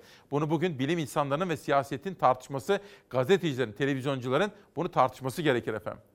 Dün hakkında yakalama kararı çıkarılan Sezgin Baran Korkmaz'ın talebiyle 7. Sulh Ceza Hakimliği 12 gün önce yazıma erişim engeli getirdi. Aslında benim yazımla birlikte kendisi hakkındaki 300 küsür habere de erişim yasağı gelmiş. Yurt dışına çıkış yasağı olmasına rağmen şu an İsviçre'de olması da ayrı muamma diyor efendim Sezgin Baran Korkmaz. Kara para aklama suçlamasıyla dün mali polis bir operasyon düzenledi ve kendisi yurt dışında olduğu belirtiliyor, kaçak olduğu belirtiliyor. Dün gazeteci Cüneyt Özdemir kendisiyle kendi YouTube kanalında bir röportaj yaptı. Onun da altını çizelim. Tezcan Karakuşcan'dan desteklediğimiz bir kadın, bir sivil toplum lideri. Ankaralılara yeni yıl hediyesi Gökçek düzeninin üst ölçekli planı olan çevre düzeni planı iptal edildi. Kent suçlarına yönelik verdiğimiz tüm mücadelemiz perçinlendi. Şimdi Ankara Büyükşehir Belediyesi'nden yani Mansur Yavaş'tan bu karara uymasını ve istinafat taşımamasını beklemek en doğal hakkımızdır diyoruz. Herhalde taşımayacaktır Mansur Yavaş diyorum. Yeni Şafak'tan bir haber 2020'ye güçlü Türkiye damgasını vurdu. Ne pandemi ne de krizler Türkiye'nin hızını kesemedi. Ne pandemi ne de krizler diyor. Hemen yanında Uğur Gürses 15 milyonu yoksulluk içindeki ülke 25 milyar dolarlık altın ithal etti diyor. Yani Türkiye aslında çelişkilerle dolu bir ülke. Gerçekten de aslında haberciler açısından irdelenmesi gereken o kadar çok dosya konu var ki. Bu da konulardan biri Bülent Mumay gazeteci. Bu işin sonu çok fena çok. İstanbul'a bakın yeni yıla giriyoruz. Bırakın karı yağmur da yok. Hava soğuk da değil. Adeta bahar havası yaşamaktayız. Bu işin sonu çok fena çok. İngiltere Pfizer ve BioNTech aşısından sonra Oxford AstraZeneca aşısına da onay verdi. 100 milyon doz bakın 100 milyon doz sipariş verdi diyor. Bu arada bir geçmiş olsun. İyi Partili isim Merkez Bankası'nın eski güvenilir isimlerinden biridir Durmuş Yılmaz. İki gündür sırtımda ve eklemlerimde ağrı hissediyordum. Bugün test yaptırdım pozitif çıktı. Şimdilik durumum iyi diyor efendim. Geçmişler olsun diyorum kendisine. İki ya da üç gündür sizlere anlatıyorum. Önemsediğim için altını çizmeye çalışıyordum. İngiltere Avrupa Birliği'nden ayrıldı. Anlaşmalı bir ayrılık süreci gerçekleştirdiler. Türkiye İngiltere ile özel münhasır bir ticaret anlaşmasını imzaladı. 2021 yılından itibaren hem Türkiye'nin hem İngiltere'nin kazanacağı yeni bir dönem başlıyor. Cumhurbaşkanı Erdoğan karşılıklı kazanç mesajı verdi imza öncesi. Türkiye-İngiltere ticaretinde yeni dönem başladı, imzalar atıldı. Ticaret Bakanı Ruhsar Pekcan, arzu ettiğimiz ticaret anlaşmasını imzaladık dedi. Türkiye Birleşik Krallık ilişkileri bakımından çok önemli ve tarihi bir günü yaşıyoruz. 31 Ocak'ta Brexit kabul edildi. İngiltere Avrupa Birliği'nden ayrıldı. Neredeyse bir yıl sonra geldi Avrupa Birliği ile anlaşma. İmzalar atıldı. İngiltere Avrupa Birliği'nden önce ise Türkiye ile ticaret anlaşmasını imzaladı.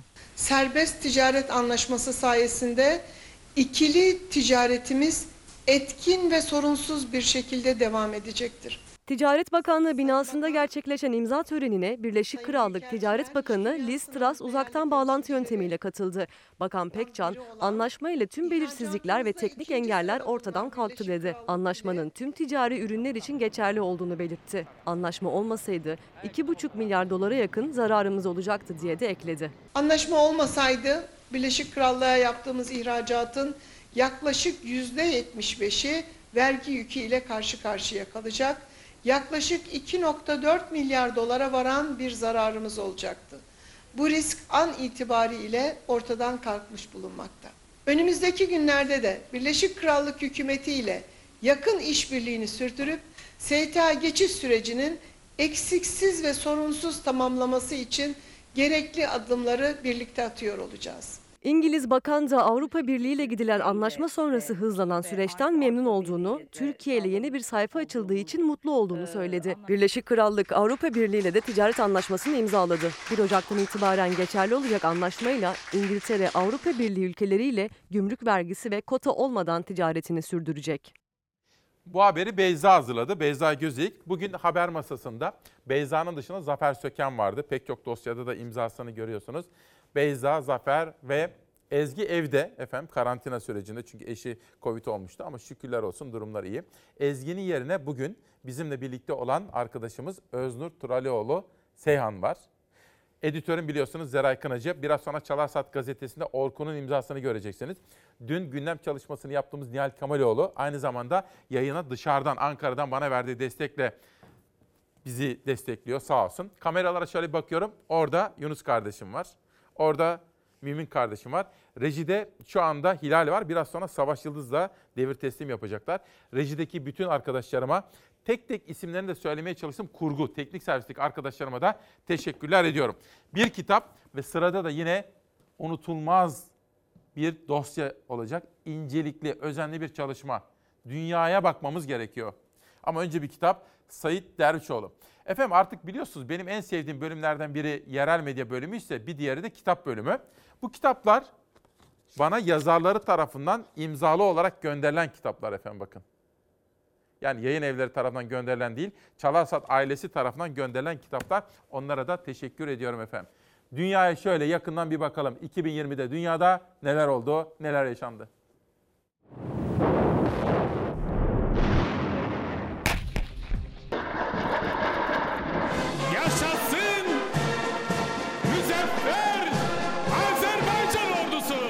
2020 dünya siyasetinin ve Türkiye'nin dış politikasının gelecek yıllarını şekillendiren gelişmelere sahne oldu. Ankara'nın komşularıyla, Avrupa'yla, Amerika'yla ilişkilerinde kartlar yeniden dağıtıldı.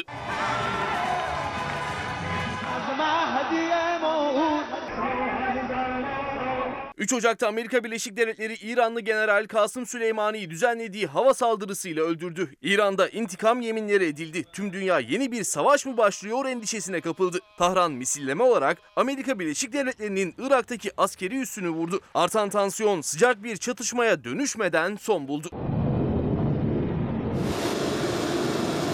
İngiltere yıllardır tartıştığı Avrupa Birliği'nden çıkışı nihayet gerçekleştirdi 2020'de. 31 Ocak'ta yollar ayrıldı ancak Brexit'in nasıl tamamlanacağı konusu 2021'e kaldı.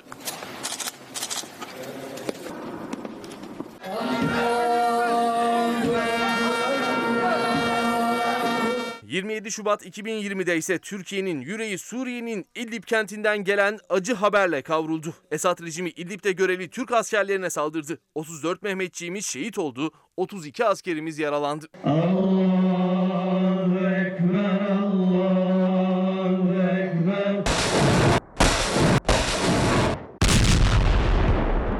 34 askerimizin şehit olmasının ardından Türkiye Mehmetçi'ye tehdit oluşturan rejim unsurlarına karşı Suriye'de Bahar Kalkanı harekatını başlattı. Harekatla birlikte 3000'den fazla rejim askeri etkisiz hale getirildi. 5 Mart'ta ise Rusya ile imzalanan mutabakatla İdlib'de ateşkes sürecine girildi.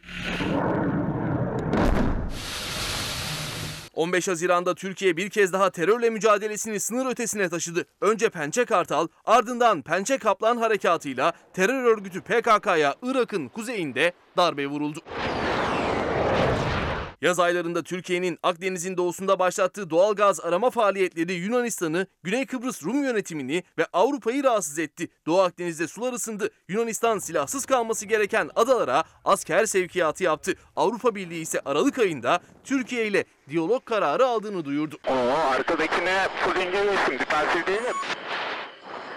Ama öndekine çakabilirim. 27 Eylül'de Azerbaycan 29 yıldır Ermenistan'ın işgali altındaki Karabağ'ı kurtarmak için operasyon başlattı. 44 gün süren harekatla Azerbaycan ordusu Ermenistan ordusunu bozguna uğrattı. Ağır kayıplar veren Erivan yönetimi işgal ettiği topraklardan çekilmek zorunda kaldı. Paşinyan ne oldu be? Bu ne oldu Paşinyan?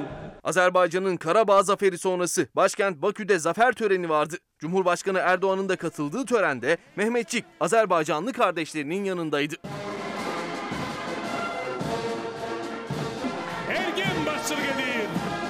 3 Kasım'da ise Amerika Birleşik Devletleri sandık başına gitti. Günler süren ve çokça tartışmalara sebep olan oy sayımları işlemleri tamamlandığında 4 yıllık Trump döneminin sonuna gelindi. Amerika Birleşik Devletleri'nin yeni başkanı Joe Biden seçildi.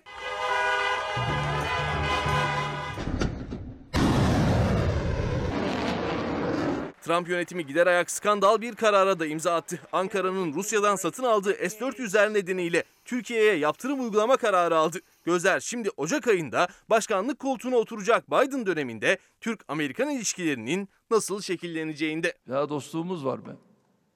Oturup konuşmuşluğumuz var ya. En azından bir oturup çay içmişliğimiz var ya.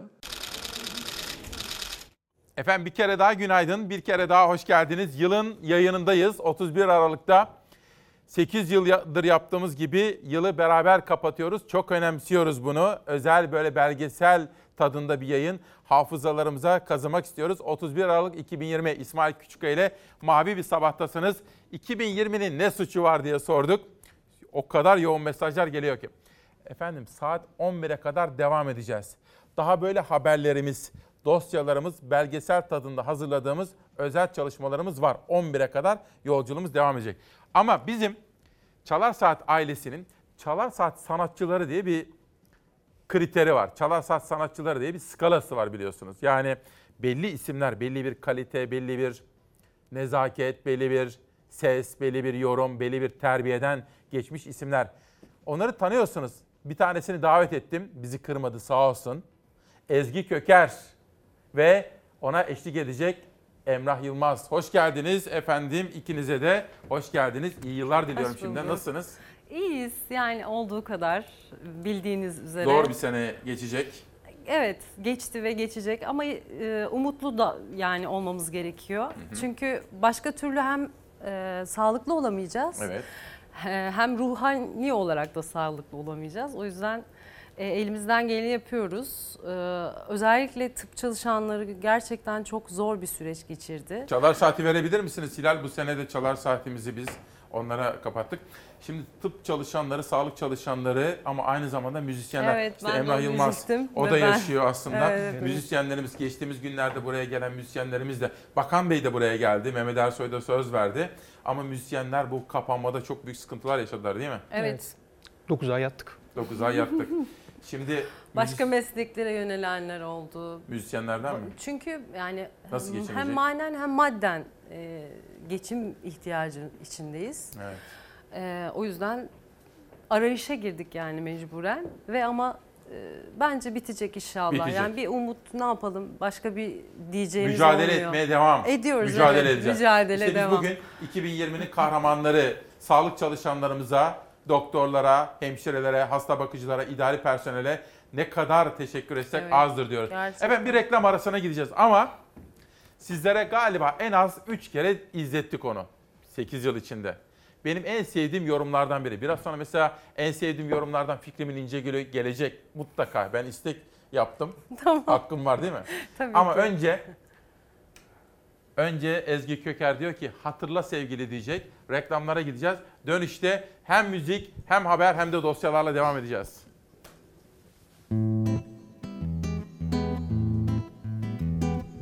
Hatırla sevgili o mesut geceyi Çanların altında verdiğin bu seyi. Hatırla sevgili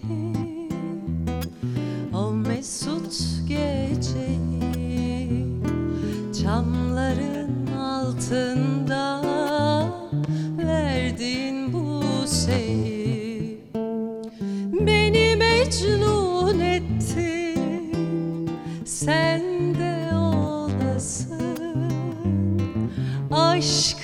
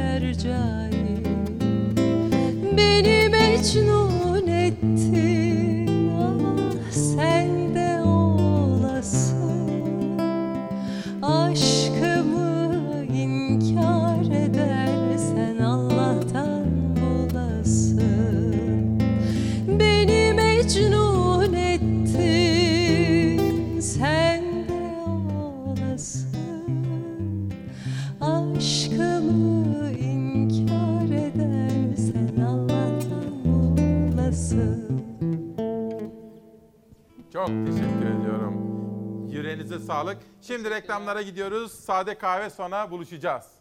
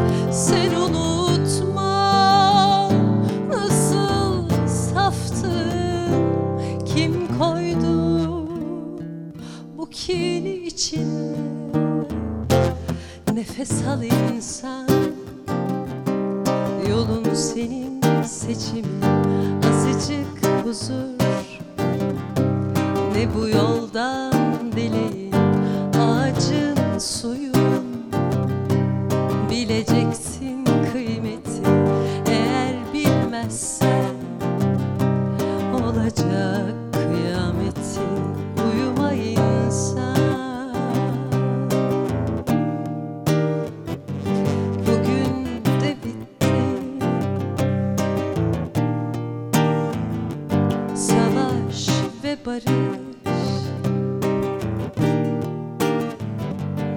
İçinde çözsen Umut kalır geriye Biz bu şarkıyı daha evvel sizlere izlettik klibiyle birlikte. Çünkü içinde umut vardı, umut felsefesi vardı. Pes etmiyoruz ve ne diyor? İçinde var senin o seçimleri yapacak gücün var. Ezgi Köker ve ona eşlik eden Emrah Yılmaz bu sabah bizimle birlikte. Sohbetimize devam edeceğiz. 11'e kadar hem haber hem müzik yapacağız. Şu andan itibaren Savaş Yıldız kardeşim yönetmen koltuğunda. Yılın yayınındayız. 31 Aralık 2020 Perşembe sabahında İsmail Küçükkaya ile manşetlerdesiniz efendim. Yılın yayınında özel bir dosya manşetlere bakıyoruz. Dönüşte yine müziğimiz var. Savaş hazır mıyız? İzleyelim.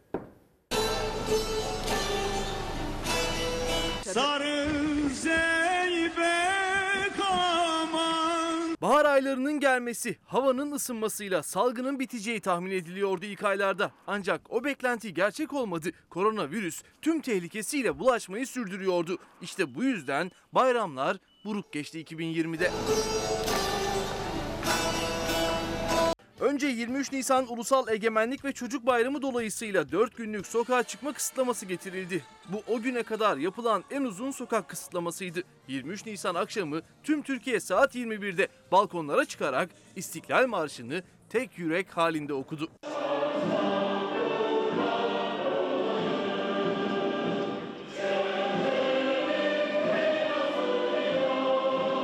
6 Mayıs'ta Sağlık Bakanı Fahrettin Koca normalleşme sürecinin detaylarını anlattı. Yeni dönemi kontrollü sosyal hayat olarak tanımladı Bakan Koca.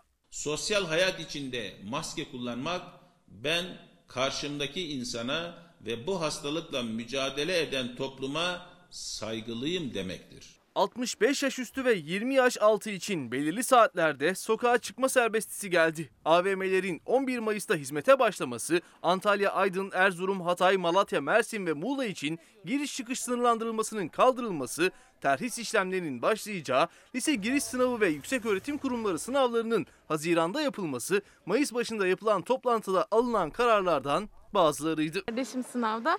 İşte onun yanındayız biz de. Uğurları onun bunlar. 19 Mayıs'ta da Türkiye evdeydi. Akşam saatler 19.19'u gösterirken bayramını kutlamak için herkes yine bayraklarıyla balkonlardaydı.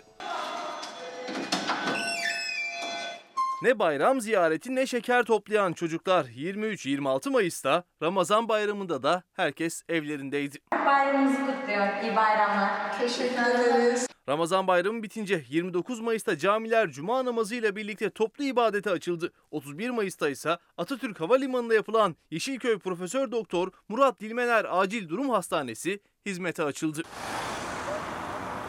Tartışmaların gölgesinde kafeler, restoranlar, spor salonları, özel kurslar ve parklar 1 Haziran'da tekrar faaliyete başladı. Aynı gün şehirler arası yolculuk kısıtlaması kaldırıldı. Yazla birlikte hayatımızda artık yeni normal, kontrollü sosyal hayat ve HES kodu vardı. Haziran ayıyla bu kez esneme kararları ard arda gelmeye başladı. Kamuda esnek ve uzaktan çalışma uygulaması sona erdi. 3 Haziran'da 2 ayı aşkın süredir evde olan 65 yaş üstünün sokak kısıtlaması kaldırıldı. 65 yaş üstü daha dikkatli. Yaz aylarında düğünler, tatiller yapıldı, sahiller doldu taştı. Sağlık Bakanı her fırsatta pandemi bitmedi diye uyardı ama bu uyarıları pek de umursayan olmadı. 11 Mart gününden itibaren Sağlık Bakanlığı tarafından her gün açıklanan virüs tablosunda yaz aylarında yapılan değişiklikler şeffaflığı sorgulatmaya başladı. Aktif vaka sayısında artış ve güvenli bölgenin dışına çıkış e, durumunu gösteriyor bize bu sayılar. Artık herkes virüsün hayatımıza girdiği ilk günlerden daha tedirgindi. Tartışmaların gölgesinde okullar kademeli olarak açıldı. Yani ben yani bu konuda çok endişeliyim. Aslında birazcık korkuyoruz çünkü hani gerçekten ne çalışmamız gerektiğini de bilmiyoruz. Veliler endişeli, çocuklar okula gitmekten korkuyordu. Uzaktan eğitime erişemeyen öğrencilerimizin internet erişim sorunu çözüldü mü? Kasım 2020'ye gelindiğinde her yerden en yakınlarımızdan Covid pozitif haberleri geliyor ancak bunları bir türlü Sağlık Bakanlığı'nın tablosunda göremiyorduk. 17 Kasım'da Erdoğan yeni tedbirleri açıkladı. Ara tatilde olan okullarda Aralık ayı sonuna kadar yüz yüze eğitime ara verildi. Bu yeni dönemi kontrollü sosyal hayat olarak tanımlıyoruz. Hafta sonları 10 ile 20 saatleri arası dışında sokağa çıkma sınırlaması uygulanmaya başladı. Restoranların sadece paket servis hizmeti vereceği, alışveriş merkezi ve marketlerin 20'de kapanacağı bildirildi. Hasta sayısı, vaka sayısı, günlük can kayıpları sayısı, Sağlık Bakanlığı'nın açıkladığı tablo üzerinde tartışmalar her geçen gün büyüyordu. Toplam vefat sayıları iki kaynakla eşitlenir. Birkaç il belediyesi verilerine bakıp sonuç çıkarmak veya bu iki kaynağı harmanlamak yanlış olur. Bütün bu eleştirilerin üzerine Sağlık Bakanlığı tabloda yapılan değişiklikle günlük vaka sayılarını da vermeye başladı. Vaka sayılarının 30 bine dayanmış olması endişeyi bir kez daha tetikledi. 6 bin olan aylık ölüm sayısı 2020'de 11.500 olmuş. Bir sebebinin olmalı. Yani ekstra. Elimizdeki veriler sadece bulaşıcı hastalık. Rakamlardaki artış alınan tedbirlerin artırılması gerektiğini gösteriyordu. Öyle de oldu. Hafta sonları için tam sokağa çıkma kısıtlaması uygulandı. Hafta içi ise akşamdan sabah saatlerine kadar sokağa çıkmak yasak hale geldi. İşten geliyorum. Hemşireyim. Evde kalmak isterdim ama birilerinin de çalışması gerekiyor herhalde. Şimdi tek umudumuz aşıların da uygulamaya başlamasıyla tüm bunları geride bıraktığımız bir 2021 yaşamak. Kurallara riayet ederek kendi kendimizi korumaktan daha etkili bir aracımız yoktur.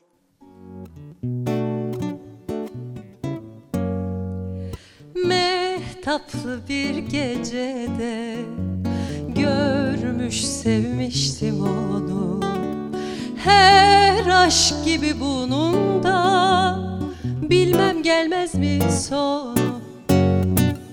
Mehtaplı bir gecede görmüş sevmiştim onu. Her aşk gibi bunun da bilmem gelmez mi sonu? Sever sever ağlar da sana deste bağlar da bir gün olur Başka aşık bulur da ona sadık olur da işte aşkın soludur. Bunu gözün görür de sana gönül verir de sevmez işte o budur. Derdimizde kaçarsın beni baştan atarsın cayır cayır yanarsın. Sevgi tatlıdır diye söylemiştiler bana. Tadını duymak için Gönül vermiştim ona.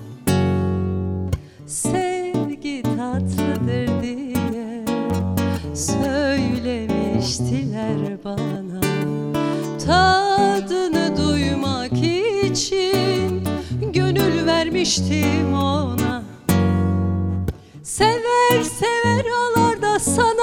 sana deste balarda bir gün olur unutur. Başka aşık bulur da ona sadık olur da işte aşkın sonudur. Bunu gözün görür de sana gönül verir de sevmez işte o budur. Derdimizde kaçarsın beni baştan atarsın cayır cayır yanarsın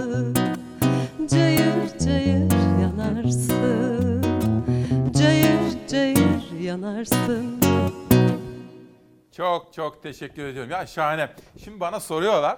Tabii şahane bir ses. Tabii biz onun için çalar saç sanatçıları diye bizim bir kategorimiz var. Ezgi Göze Ezgi Ezgi Gözeger de beni andı. Ezgi de bizim ekibimizde ya. Ezgi Gözeger. Ezgi Köker de çalar saç sanatçılarından birisi. Birazcık tanıtacağım. Bir de albümünden bahsetmek istiyorum. Bu arada hani bütün ekip arkadaşlarıma ve danışmanıma teşekkür ediyorum.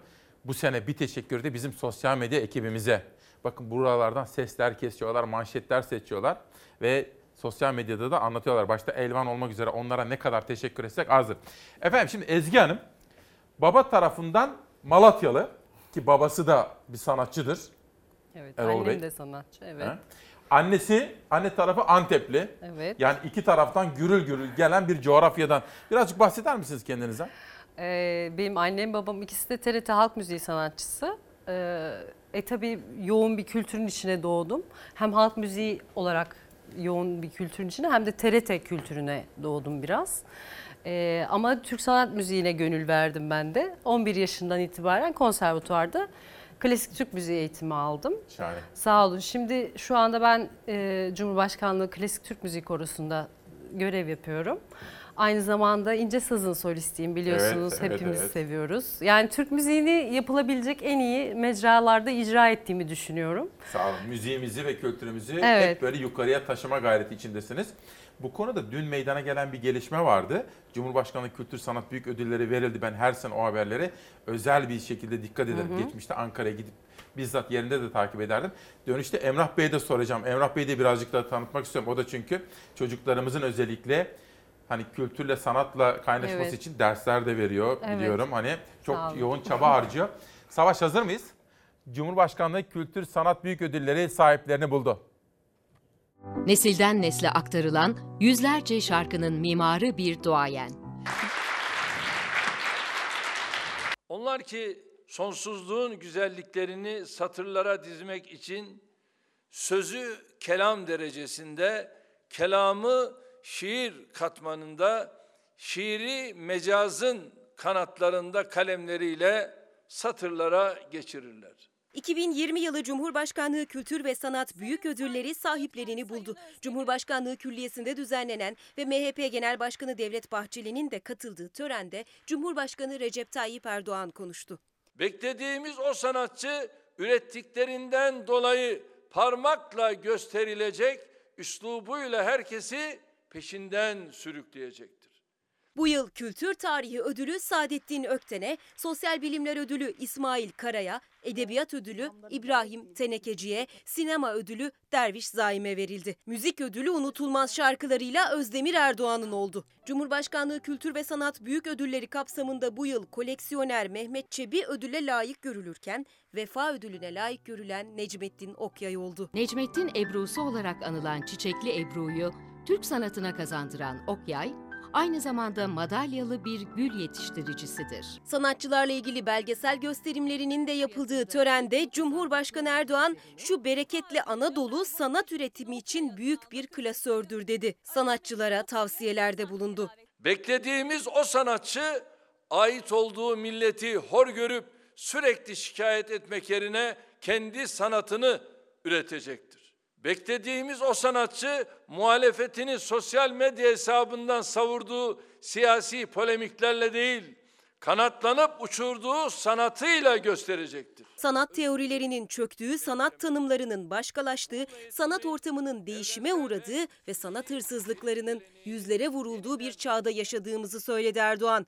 Görmeyi beklediği sanatçıyı da tarif etti. Beklediğimiz o sanatçı slogan atarak kendini göstermeye çalışmayacak. Başarılarıyla dünyanın en muhteşem salonlarında ayakta alkışlanacaktır.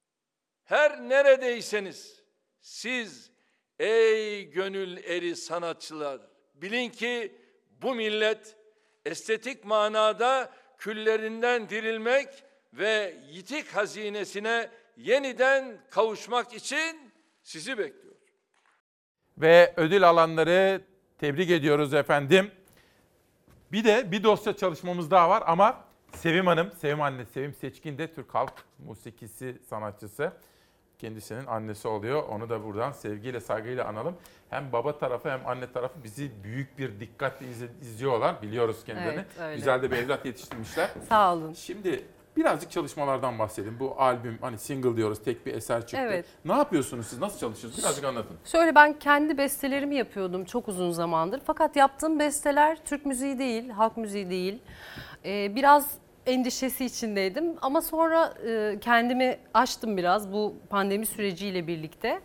E, bu yaptığım şarkıları sağ olsun Cenk Erdoğan aranje etti ve e, tek tek çıkardık. Hiçbir prodüktör, hiçbir şey olmadan Kendiniz. kendimiz. Evet aynen öyle. Çok güzel klipler çektik. İki tane şarkı yayınladım. Birisi Uyuma İnsan, birisi Lapa. İşte YouTube'daki sayfalarımda, işte Instagram'da e, canlı yayınlarla müzisyen olmaya ve bu e, ihtiyacımızı ve şevkimizi kırmamaya çalışıyoruz. Bu oralarda. Zor zamanda. Evet gerçekten Emrah öyle. Bey'e de soracağım biraz sonra. Çünkü müzisyen olmak çok zor. Bir dosya çalışmamız daha var efendim. Dünya tabii 2020'de hiç kimsenin hayal etmediği, beklemediği kabus gibi. Hatta romanlarda okusak, filmlerde izlesek, bilim kurgu filmlerinde bu kadar da olmaz diyeceğimiz kocaman zorlu bir yılı geride bırakıyoruz. Birkaç kişi gizemli bir hastalık sebebiyle karantinaya alınır. Kısa sürede tüm dünya maskesiz dolaşamayacak hale gelir. İnsanlar evlerine kapanır, ölümler katlanarak artar, vakalar milyonlara ulaşır. Bir bilim kurgu filminin konusundan farksızlığı gerçek oldu. Çin'in Wuhan kentinde 2019'un Aralık sonlarına doğru gizemli bir hastalık ortaya çıktı. İnsanlar solunum yolu hastalıklarıyla benzer belirtilerle hastaneye kaldırıldı. Ancak ne muayenede ne de yapılan testlerde teşhis koyulamadı. Yeni tip koronavirüsü COVID-19 tüm bilinmezliğiyle büyük bir tehdit olarak artık insanlığın karşısındaydı. Çin bunun yeni bir virüs olduğunu açıkladığında sıkı tedbirler alındı. Önce Wuhan'da ardından ülke genelinde karantina başladı. Çin dışında ilk vaka Güney Kore'de görüldü ancak Güney Kore anında karantina tedbirleri alarak ülkeyi kapadı. Salgın yönetiminde dünyaya örnek olan ilk ülke oldu. 31 Ocak 2020'de Roma'da iki Çinli turistin testi pozitif çıktı. Wuhan'dan dönen bir İtalyan'da da Covid-19 tespit edilmesiyle ülkede vakalar 3'e yükseldi. Ancak İtalya'nın Roma'ya 580 kilometre uzaklığındaki Lombardiya bölgesinde insanlar bir anda hastalanmaya başladı. İtalya'nın birçok şehrinde sıkı önlemler alınsa da ülkenin kuzeyindeki Lombardiya bölgesi en büyük travmayı yaşadı. O kadar çok can kaybı yaşandı ki İtalya'daki ölümler Çin'i geçti. Avrupa'da Covid-19'un merkezi haline geldi. İtalya hastalıktan kırılırken gözler diğer Avrupa ülkelerindeydi. Birçok ülkede vakalar hızla artarken yine beklenmedik bir durum yaşandı. Virüs bir anda Orta Doğu'da varlığını gösterdi. İran'da salgının kontrolü hızla kaybedildi. Avrupa ülkelerinin içinde İtalya'dan sonra en büyük darbeyi İspanya aldı. Vakalar hızla arttı, tedbirler yetersiz kaldı. Karantina uygulamasında geç kalındı. En sarsıcı ölümler İspanya'da yaşlı bakım evlerinde yaşandı. Pandemi sürecinde İngiltere Başbakanı Boris Johnson'ın sürü bağışıklığı stratejisi gündem oldu. Virüsün herkese yayılarak normalleşmesi gerektiğini savunan Johnson, tedbir almamayı seçti. İngiltere'de virüsün kontrolü kaybedildi. 12 Mart 2020'ye kadar Amerika Birleşik Devletleri'nde vaka sayısı binlerdeydi. Bugün ülke genelinde virüsle temas 20 milyona dayandı.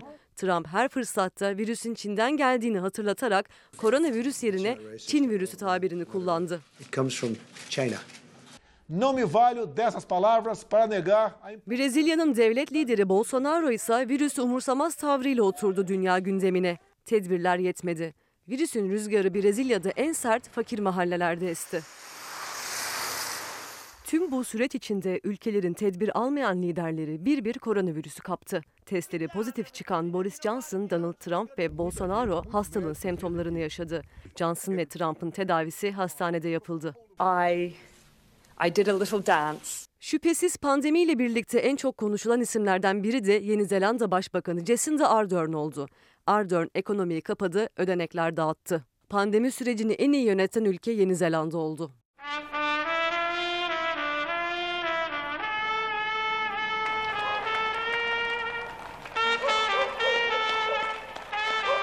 İnsanlar evlerinde tekrar yaşanacak güzel günleri beklerken ruhun gıdası müzik insanları balkonlarda bir araya getirdi. Yeri geldi şarkılar hep bir ağızdan söylendi. Romantizm karantinaya inat yaşamaya devam etti. 2021'e virüsün yeni mutasyonuyla girsek de insanlar tekrar yaşanacak güzel günleri olan ümidini kaybetmiyor.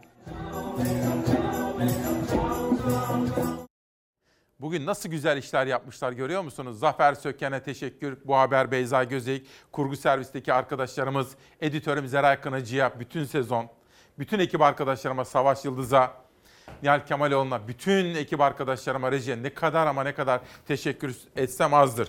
Şimdi iki kitap tanıtacağım. Sonra Emrah Bey'e ve Ezgi Hanım'a birer kitap armağan edeceğim bugünün anısına. Ali Tabakoğlu yeni çıkan kitabını yollamış bize. Teşekkür ediyoruz. Doçent Doktor Esma Sayın'ın Dua Terapisi, Dua Terapisi kitabı çıkmış. Bize göndermiş. Ve ben de bunu bugünün anısına kıymetli sanatçımıza tarihini de attım. Çok teşekkür Bunu size ederim. takdim edeyim. Çok, Çok teşekkür ediyorum. Ben de teşekkür İyi ki ederim. geldiniz. Çok iyi ki varsınız. Siz de iyi ki varsınız. sizi- sağ olun. Siz olmasanız herhalde program böyle bir müziğin böyle bir programa Evet, yansıması pek mümkün Bizim olmuyor. aslında haber programı ama biz diyoruz ki hani bu bir sabah buluşması. İnsanların kalbine de hitap etmek istiyoruz biz. Hani zihinlerini uyandırırken kalplerini de uyandırmak istiyoruz. Sağ olun. Ve sizin gibi Teşekkürler. kıymetli sanatçılar Çok sizi yetiştiren anneye ve babaya hürmetler Sağ ediyoruz. olun, teşekkürler. Emrah Bey bunu da size bugün Çok anısı olarak Çok armağan edeyim. Çok Şimdi birazcık da sizi tanıyabilir miyim? Siz nerede doğdunuz? Nerelisiniz? İstanbul'da doğdum. Müzisyenim ben. Evet. Ee, bir eğitim kurumum vardı ama pandemi vesilesiyle ara verdik şimdi. Kapandı şimdi. Yani pandemi bitene kadar şu anda ara verdik. Online devam ediyoruz dersleri. Eğitimciyim ben aslında. Evet. Eğitimci ve sahip. Şimdi müzisyenler buraya geldikleri zaman geçtiğimiz günlerde Mustafa Özaslan da mesaj atmıştı bana. Çok zor durumdalar onlar. Evet. Evet. Ne yapabiliriz?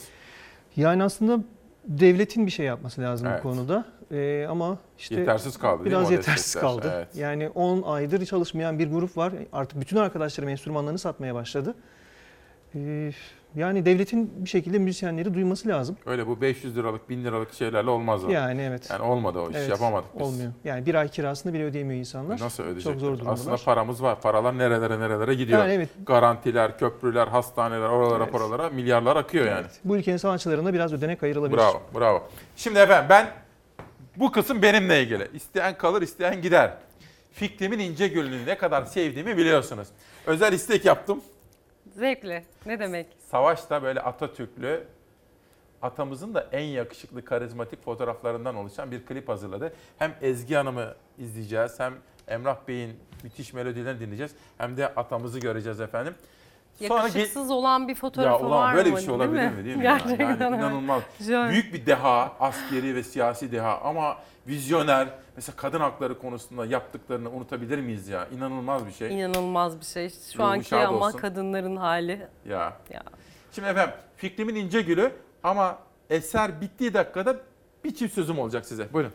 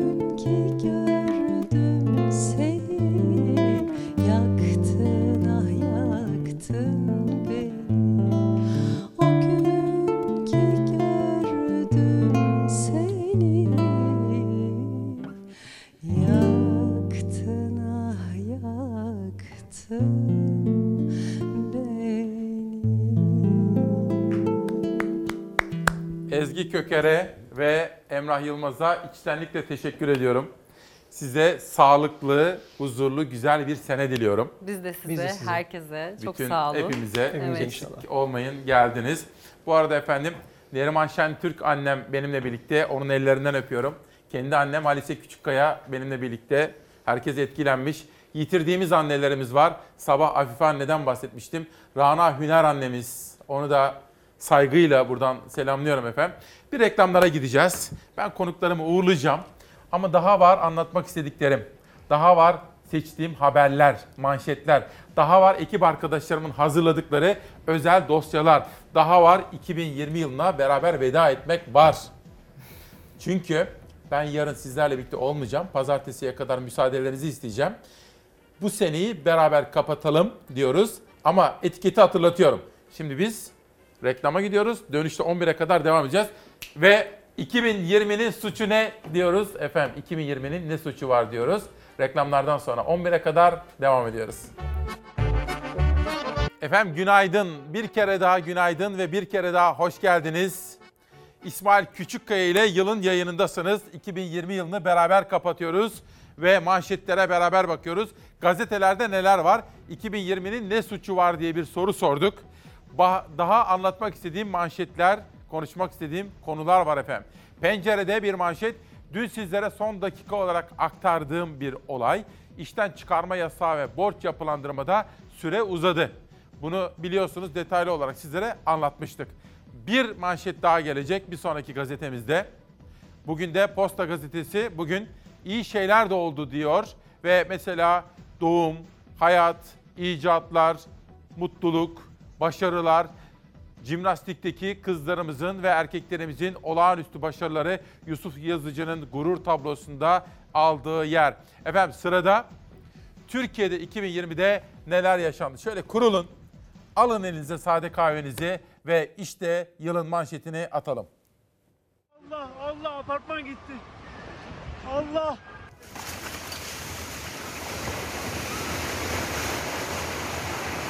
Allahu Ekber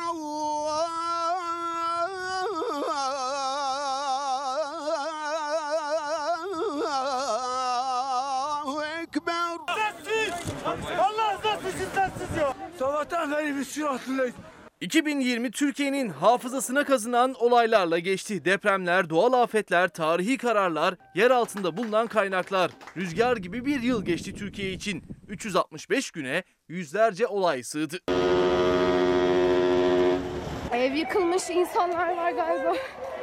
Beni araba ha. Yılın hemen başında 24 Ocak'ta 83 milyon Elazığ'dan gelen deprem haberiyle sarsıldı. 6,8 büyüklüğündeki depremde binalar enkaza döndü. 41 kişi enkaz altında can verdi. Kış ortasında yüreklere giden canların ateşi düştü.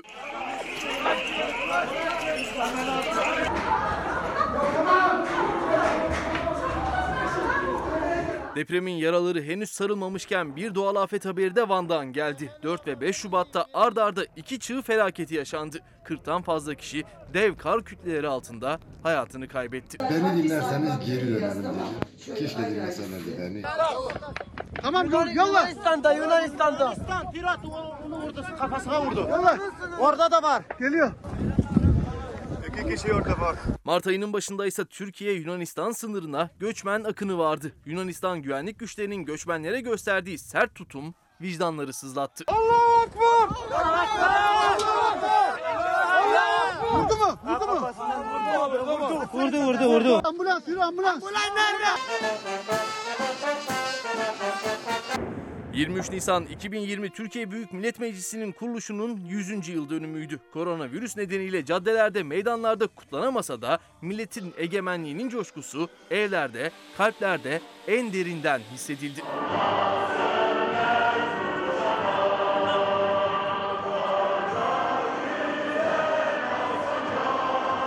Ayasofya'nın ibadete açılması, başta Mescid-i Aksa olmak üzere yeryüzünün bütün mahzun mescitlerinin ve mazlum müminlerinin can suyuna kavuşmasıdır. 1934 tarihli Bakanlar Kurulu kararıyla Ayasofya müze olmuştu. 86 yıl sonra 10 Temmuz'da Danıştay müze kararını iptal etti ve 24 Temmuz'da Ayasofya'da 86 yıl sonra ilk kez cuma namazı kılındı. Türkiye tarihinin en büyük doğalgaz keşfini Karadeniz'de gerçekleştirdi. Fatih sondaj gemimiz 20 Temmuz 2020 tarihinde başladı.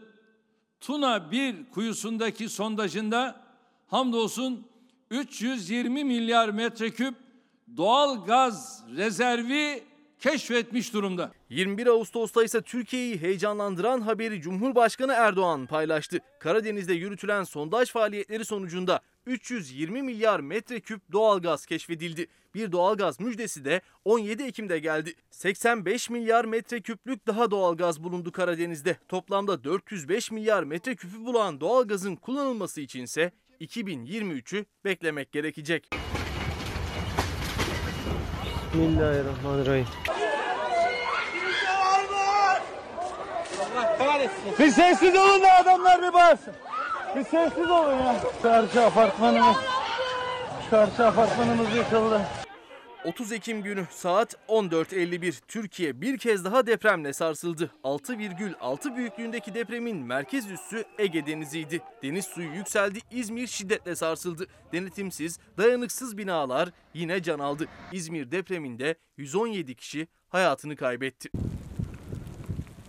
Sularımız sürekli düşmekte, yeraltı suları sürekli azalmakta.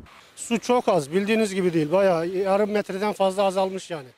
2020'de Türkiye yeteri kadar yağış almayınca kuraklık sorunu baş göstermeye başladı. Barajlardaki su seviyeleri son 10 yılın en düşük seviyelerine düştü. Yurdun dört bir yanından seviyesi azalan barajların haberleri geldi yılın son ayında. Beklenen yağışlar gelmezse Türkiye 2021'de de kuraklık sorununu sıkça konuşabilir. Zafer Söken ve Girol Kıraman'a emekleri için teşekkür ediyorum. Sosyal medyada, online dünyada meydana gelen gelişmelere bir bakalım. Toygun Atilla, Hürriyet'in acar gazetecisi, tefecilikten para aklamaya demiş ve Sezgin Baran Korkmaz'la ilgili gelişmeler aktarmış. Bu arada Sezgin Baran Korkmaz dün gazeteci Cüneyt Özdemir'in YouTube kanalına katıldı. Ama yurt dışına kaçtığı belirtiliyordu. Kara para operasyonuna konu olduğu polisin. Fahrettin Koca'nın bakın bunu konuşmamız gerekiyor. 28 gün arayla iki doz halinde uygulanacak. Neden? Aşı neden 28 gün arayla uygulanacak Türkiye'de? Çünkü bildiğimiz dünyadaki uygulamalar 14 gün arayla aşının uygulanmasıydı. Bunu bugün Sağlık Bakanlığı'nın detaylı açıklaması ve gazetecilerin tartışması gerekiyor. İşte Mansur Yavaş tweet'i. Başkanım diyor Mansur Yavaş. İyiliğin olduğu yerde güzel günler vardır, umut vardır. Yüreği eğitim aşkıyla yanan her bir evladımızı gözlerinden öpüyor, başarılar diliyorum. Biz birlikte başaracağız. Ben baktım Mansur Yavaş başkanım diye kime hitap ediyor? Bu anlamlı mesajı kime göndermiş? Zeydan Karalar Adana çıktı karşıma. Evlatlarımızın imkansızlıklar yüzünden derslerinden geri kalmalarına gönlüm razı olmadı. 199 köyümüze internet bağlantısı, 8 bin evladımıza bolca ücretsiz internet sağladık. 400 evladımıza da tablet hediye ettik. Bugünler geçecek. Hep birlikte güzel günler göreceğiz çocuklar. Bu seçimden önce ben hep ne dedim konuklarıma? AK Partilisi, CHP'lisi, MHP'lisi, HDP'lisi kim geldiyse ne dedim? İyi Partilisi. Sizden bu defa büyük projeler istemiyoruz. Hayır. Sizden okumak isteyen çocuklarımızın okula gitmelerini sağlamanızı, aç açıkta yatan çocuklarımızın karınlarını doyurmanızı, sizden sosyal devletin gereklerini belediyeler olarak yerine getirmenizi bekliyoruz dedik ve bunu yapanları takip ediyoruz. 199 köyde internet olmadığını tespit ettik Adana'nın her tarafında. 199 köyün 8 bin öğrencisi internet için bize başvurdu. Tablet olmayan öğrencilerimize 400'e yakın tablet dağıtıyoruz.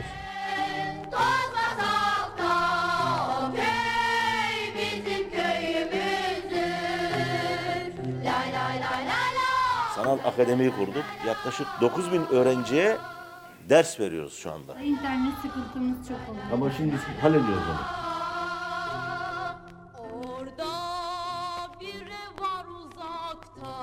Başkanımıza çok teşekkür ediyorum.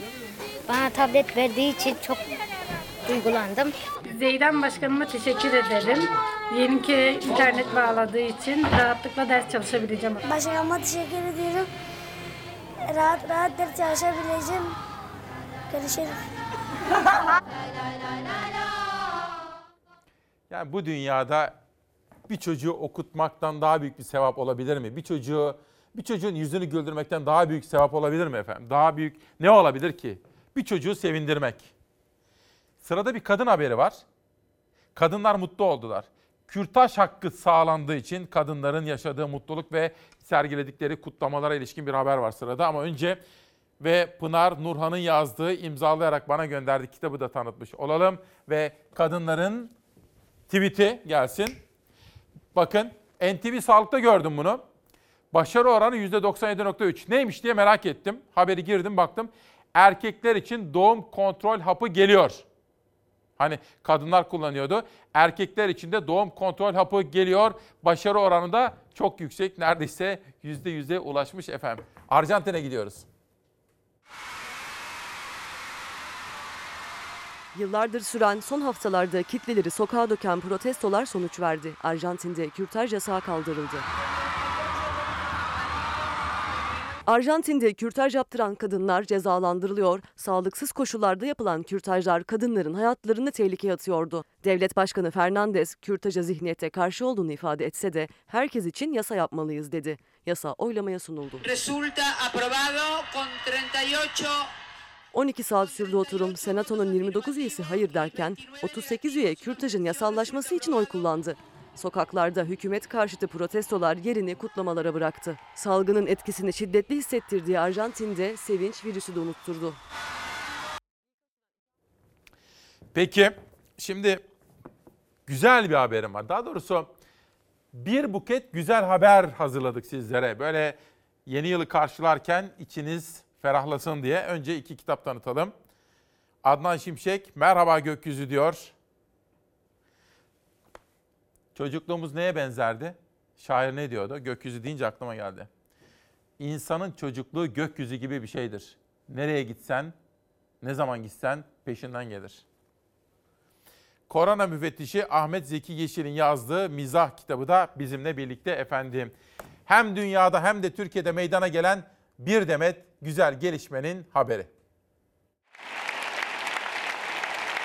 Tarihte iyi hatırlanacak bir yıl değil kuşkusuz 2020 ama dünyada ve ülkemizde umut verici olaylar da yaşandı. Bilim, edebiyat, tiyatro ve sinema alanında salgına rağmen önemli ve başarılı gelişmeler imza atıldı. course to wait uh, to wait uh, um, uh, for for authorization and approval. Yeah. Bilim dünyasındaki en büyük gelişme Türk bilim insanlarının aşı buluşuyla yaşandı. Alman biyoteknoloji şirketi BioNTech'in kurucu ortağı Profesör Doktor Uğur Şahin ve Profesör Doktor Özlem Türeci salgını bitirmeye aday aşıyı geliştirdi. Ülkeler aşıyı teker teker onaylamaya ve uygulamaya başladı. Alman-Amerikan ortak aşısı olsa da Türk bilim insanlarının ismi kurtuluşa giden yolda ışık oldu. And and you can see that of course as a Christmas present. 2020 ayrıca tüm dünyada kadın bilim insanlarının başarılarına sahne oldu. Nobel Kimya Ödülü iki bilim insanı arasında paylaşıldı. DNA kurgulama sistemi geliştiren iki bilim insanı bilim dünyasında çığır açtı. Yeah, I feel uh, extremely uh, honored um, to receive uh, this uh, highest recognition uh, from Sweden. Amerika Birleşik Devletleri'nde siyahi George Floyd'un polis tarafından öldürülmesi ırkçılığa isyanın fitilini ateşledi. Yaşanan benzer trajik olaylar gibi olmadı hiç sonuç. Birleşik Devletler'de başlayan ırkçılık karşıtlığı tüm dünyadan insanları kenetledi. Dünya ırkçılığa karşı adeta tek yürek oldu. Pandeminin etkisini en çok hissettirdiği alanlardan biri kültür sanat oldu. Salonların kapatılması, tiyatroların da kendini korumasını imkansız hale getirdi. Bu salonlardan biri de tarihi Ankara Sanat Tiyatrosu oldu. 58 yıldır ikamet ettiği Ihlamur Sokak'taki tarihi salonun kapanacağı yankıları kısa sürede büyüdü. Çankaya Belediyesi mücadelenin devam ettiğini, Ankara Sanat'ın bir yıl daha evinde kalacağını açıkladı. Ankara Sanat Tiyatrosu sadece Ankaralılar için değil, bu ülkede demokrasiye, sanata, ifade özgürlüğüne değer veren herkes için özel bir anlam ifade ediyor. Köklü Antalya Altın Portakal Film Festivali'nin 57.si gerçekleşti. Eski coşku yoktu belki ama sıkı önlemler eşliğinde daha az katılımcıyla bir yılı daha geride bıraktı Uluslararası Film Festivali. İKSV etkinliklerini dijital ortama taşıyarak Türkiye'nin birçok yerinde 20 binden fazla sanatsever'e ulaştı. İstanbul Müzik Festivali Tekfen Filarmoni Orkestrası ücretsiz olarak yayınlandı. 39. İstanbul Film Festivali de hem dijitalde hem de sıkı tedbirlerle sinema salonlarında izleyiciyle buluştu.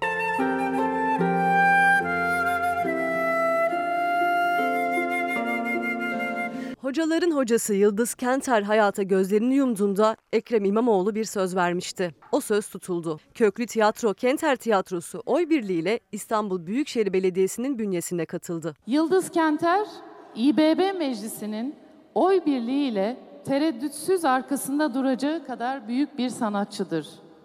Bu kararda katkısı olan herkese sonsuz teşekkürlerimi sunmak isterim.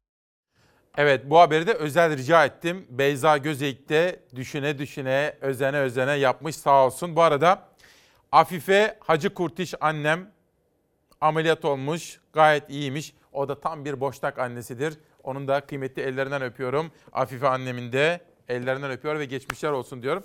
Şimdi efendim mutfağa girdim. Ama yemek yaptım dersem bana inanmayın. Hani tarhana çorbası yapmayı öğrendim tam kıvamında ama mutfakta henüz iyi değilim. Ama bir davete icabet ettim. İyi ki de ettim. Mehmet Özer'le mutfaktaydım. Mehmet Özer'le Mutfakta'dan herkese merhaba efendim. Evet yeni yılın ilk programı ve yeni yılın ilk programına çok özel de bir konuk ağırlıyoruz. Sevgili İsmail Küçükaya gelmiş.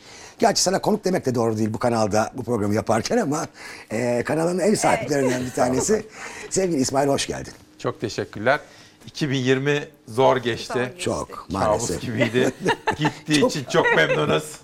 Ve 2021'e de ben Mehmet Özer'le mutfakta girince Ay, inşallah. sene burada mutfakta olacağız Süper. diye Bütün iyi enerjimizi bütün verelim. herkese veriyoruz. Ya bu hakikaten. 2020 gitsin Mehmet Özer. Gitsin 2021'de inşallah çok sağlık getirsin. Bu arada gelirken şunu düşündüm. Tabii yeni bir yıl, içimiz böyle sevinçle Evet. dolu.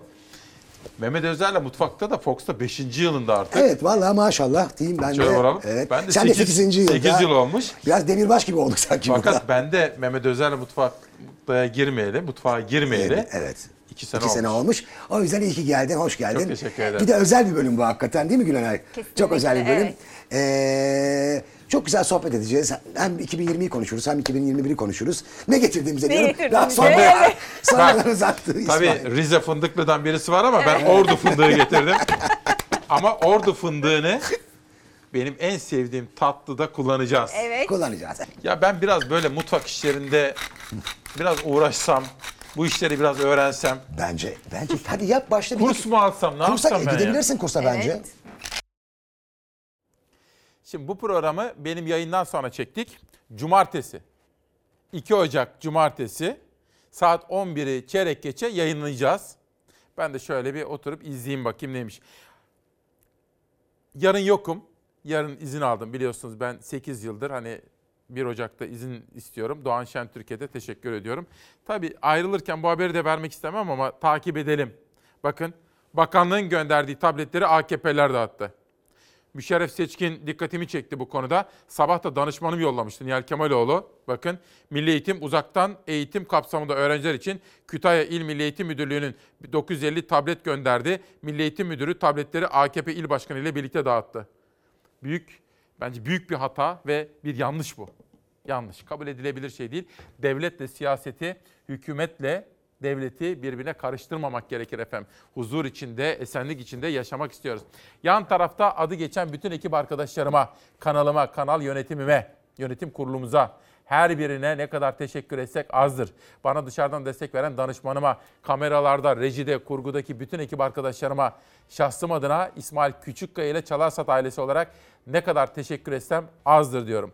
Yeni yıl sizlere esenlik ama önce sağlık, dirlik, huzur getirsin di- diyorum efendim. Ve pazartesi sabahı görüşene kadar hoşçakalın.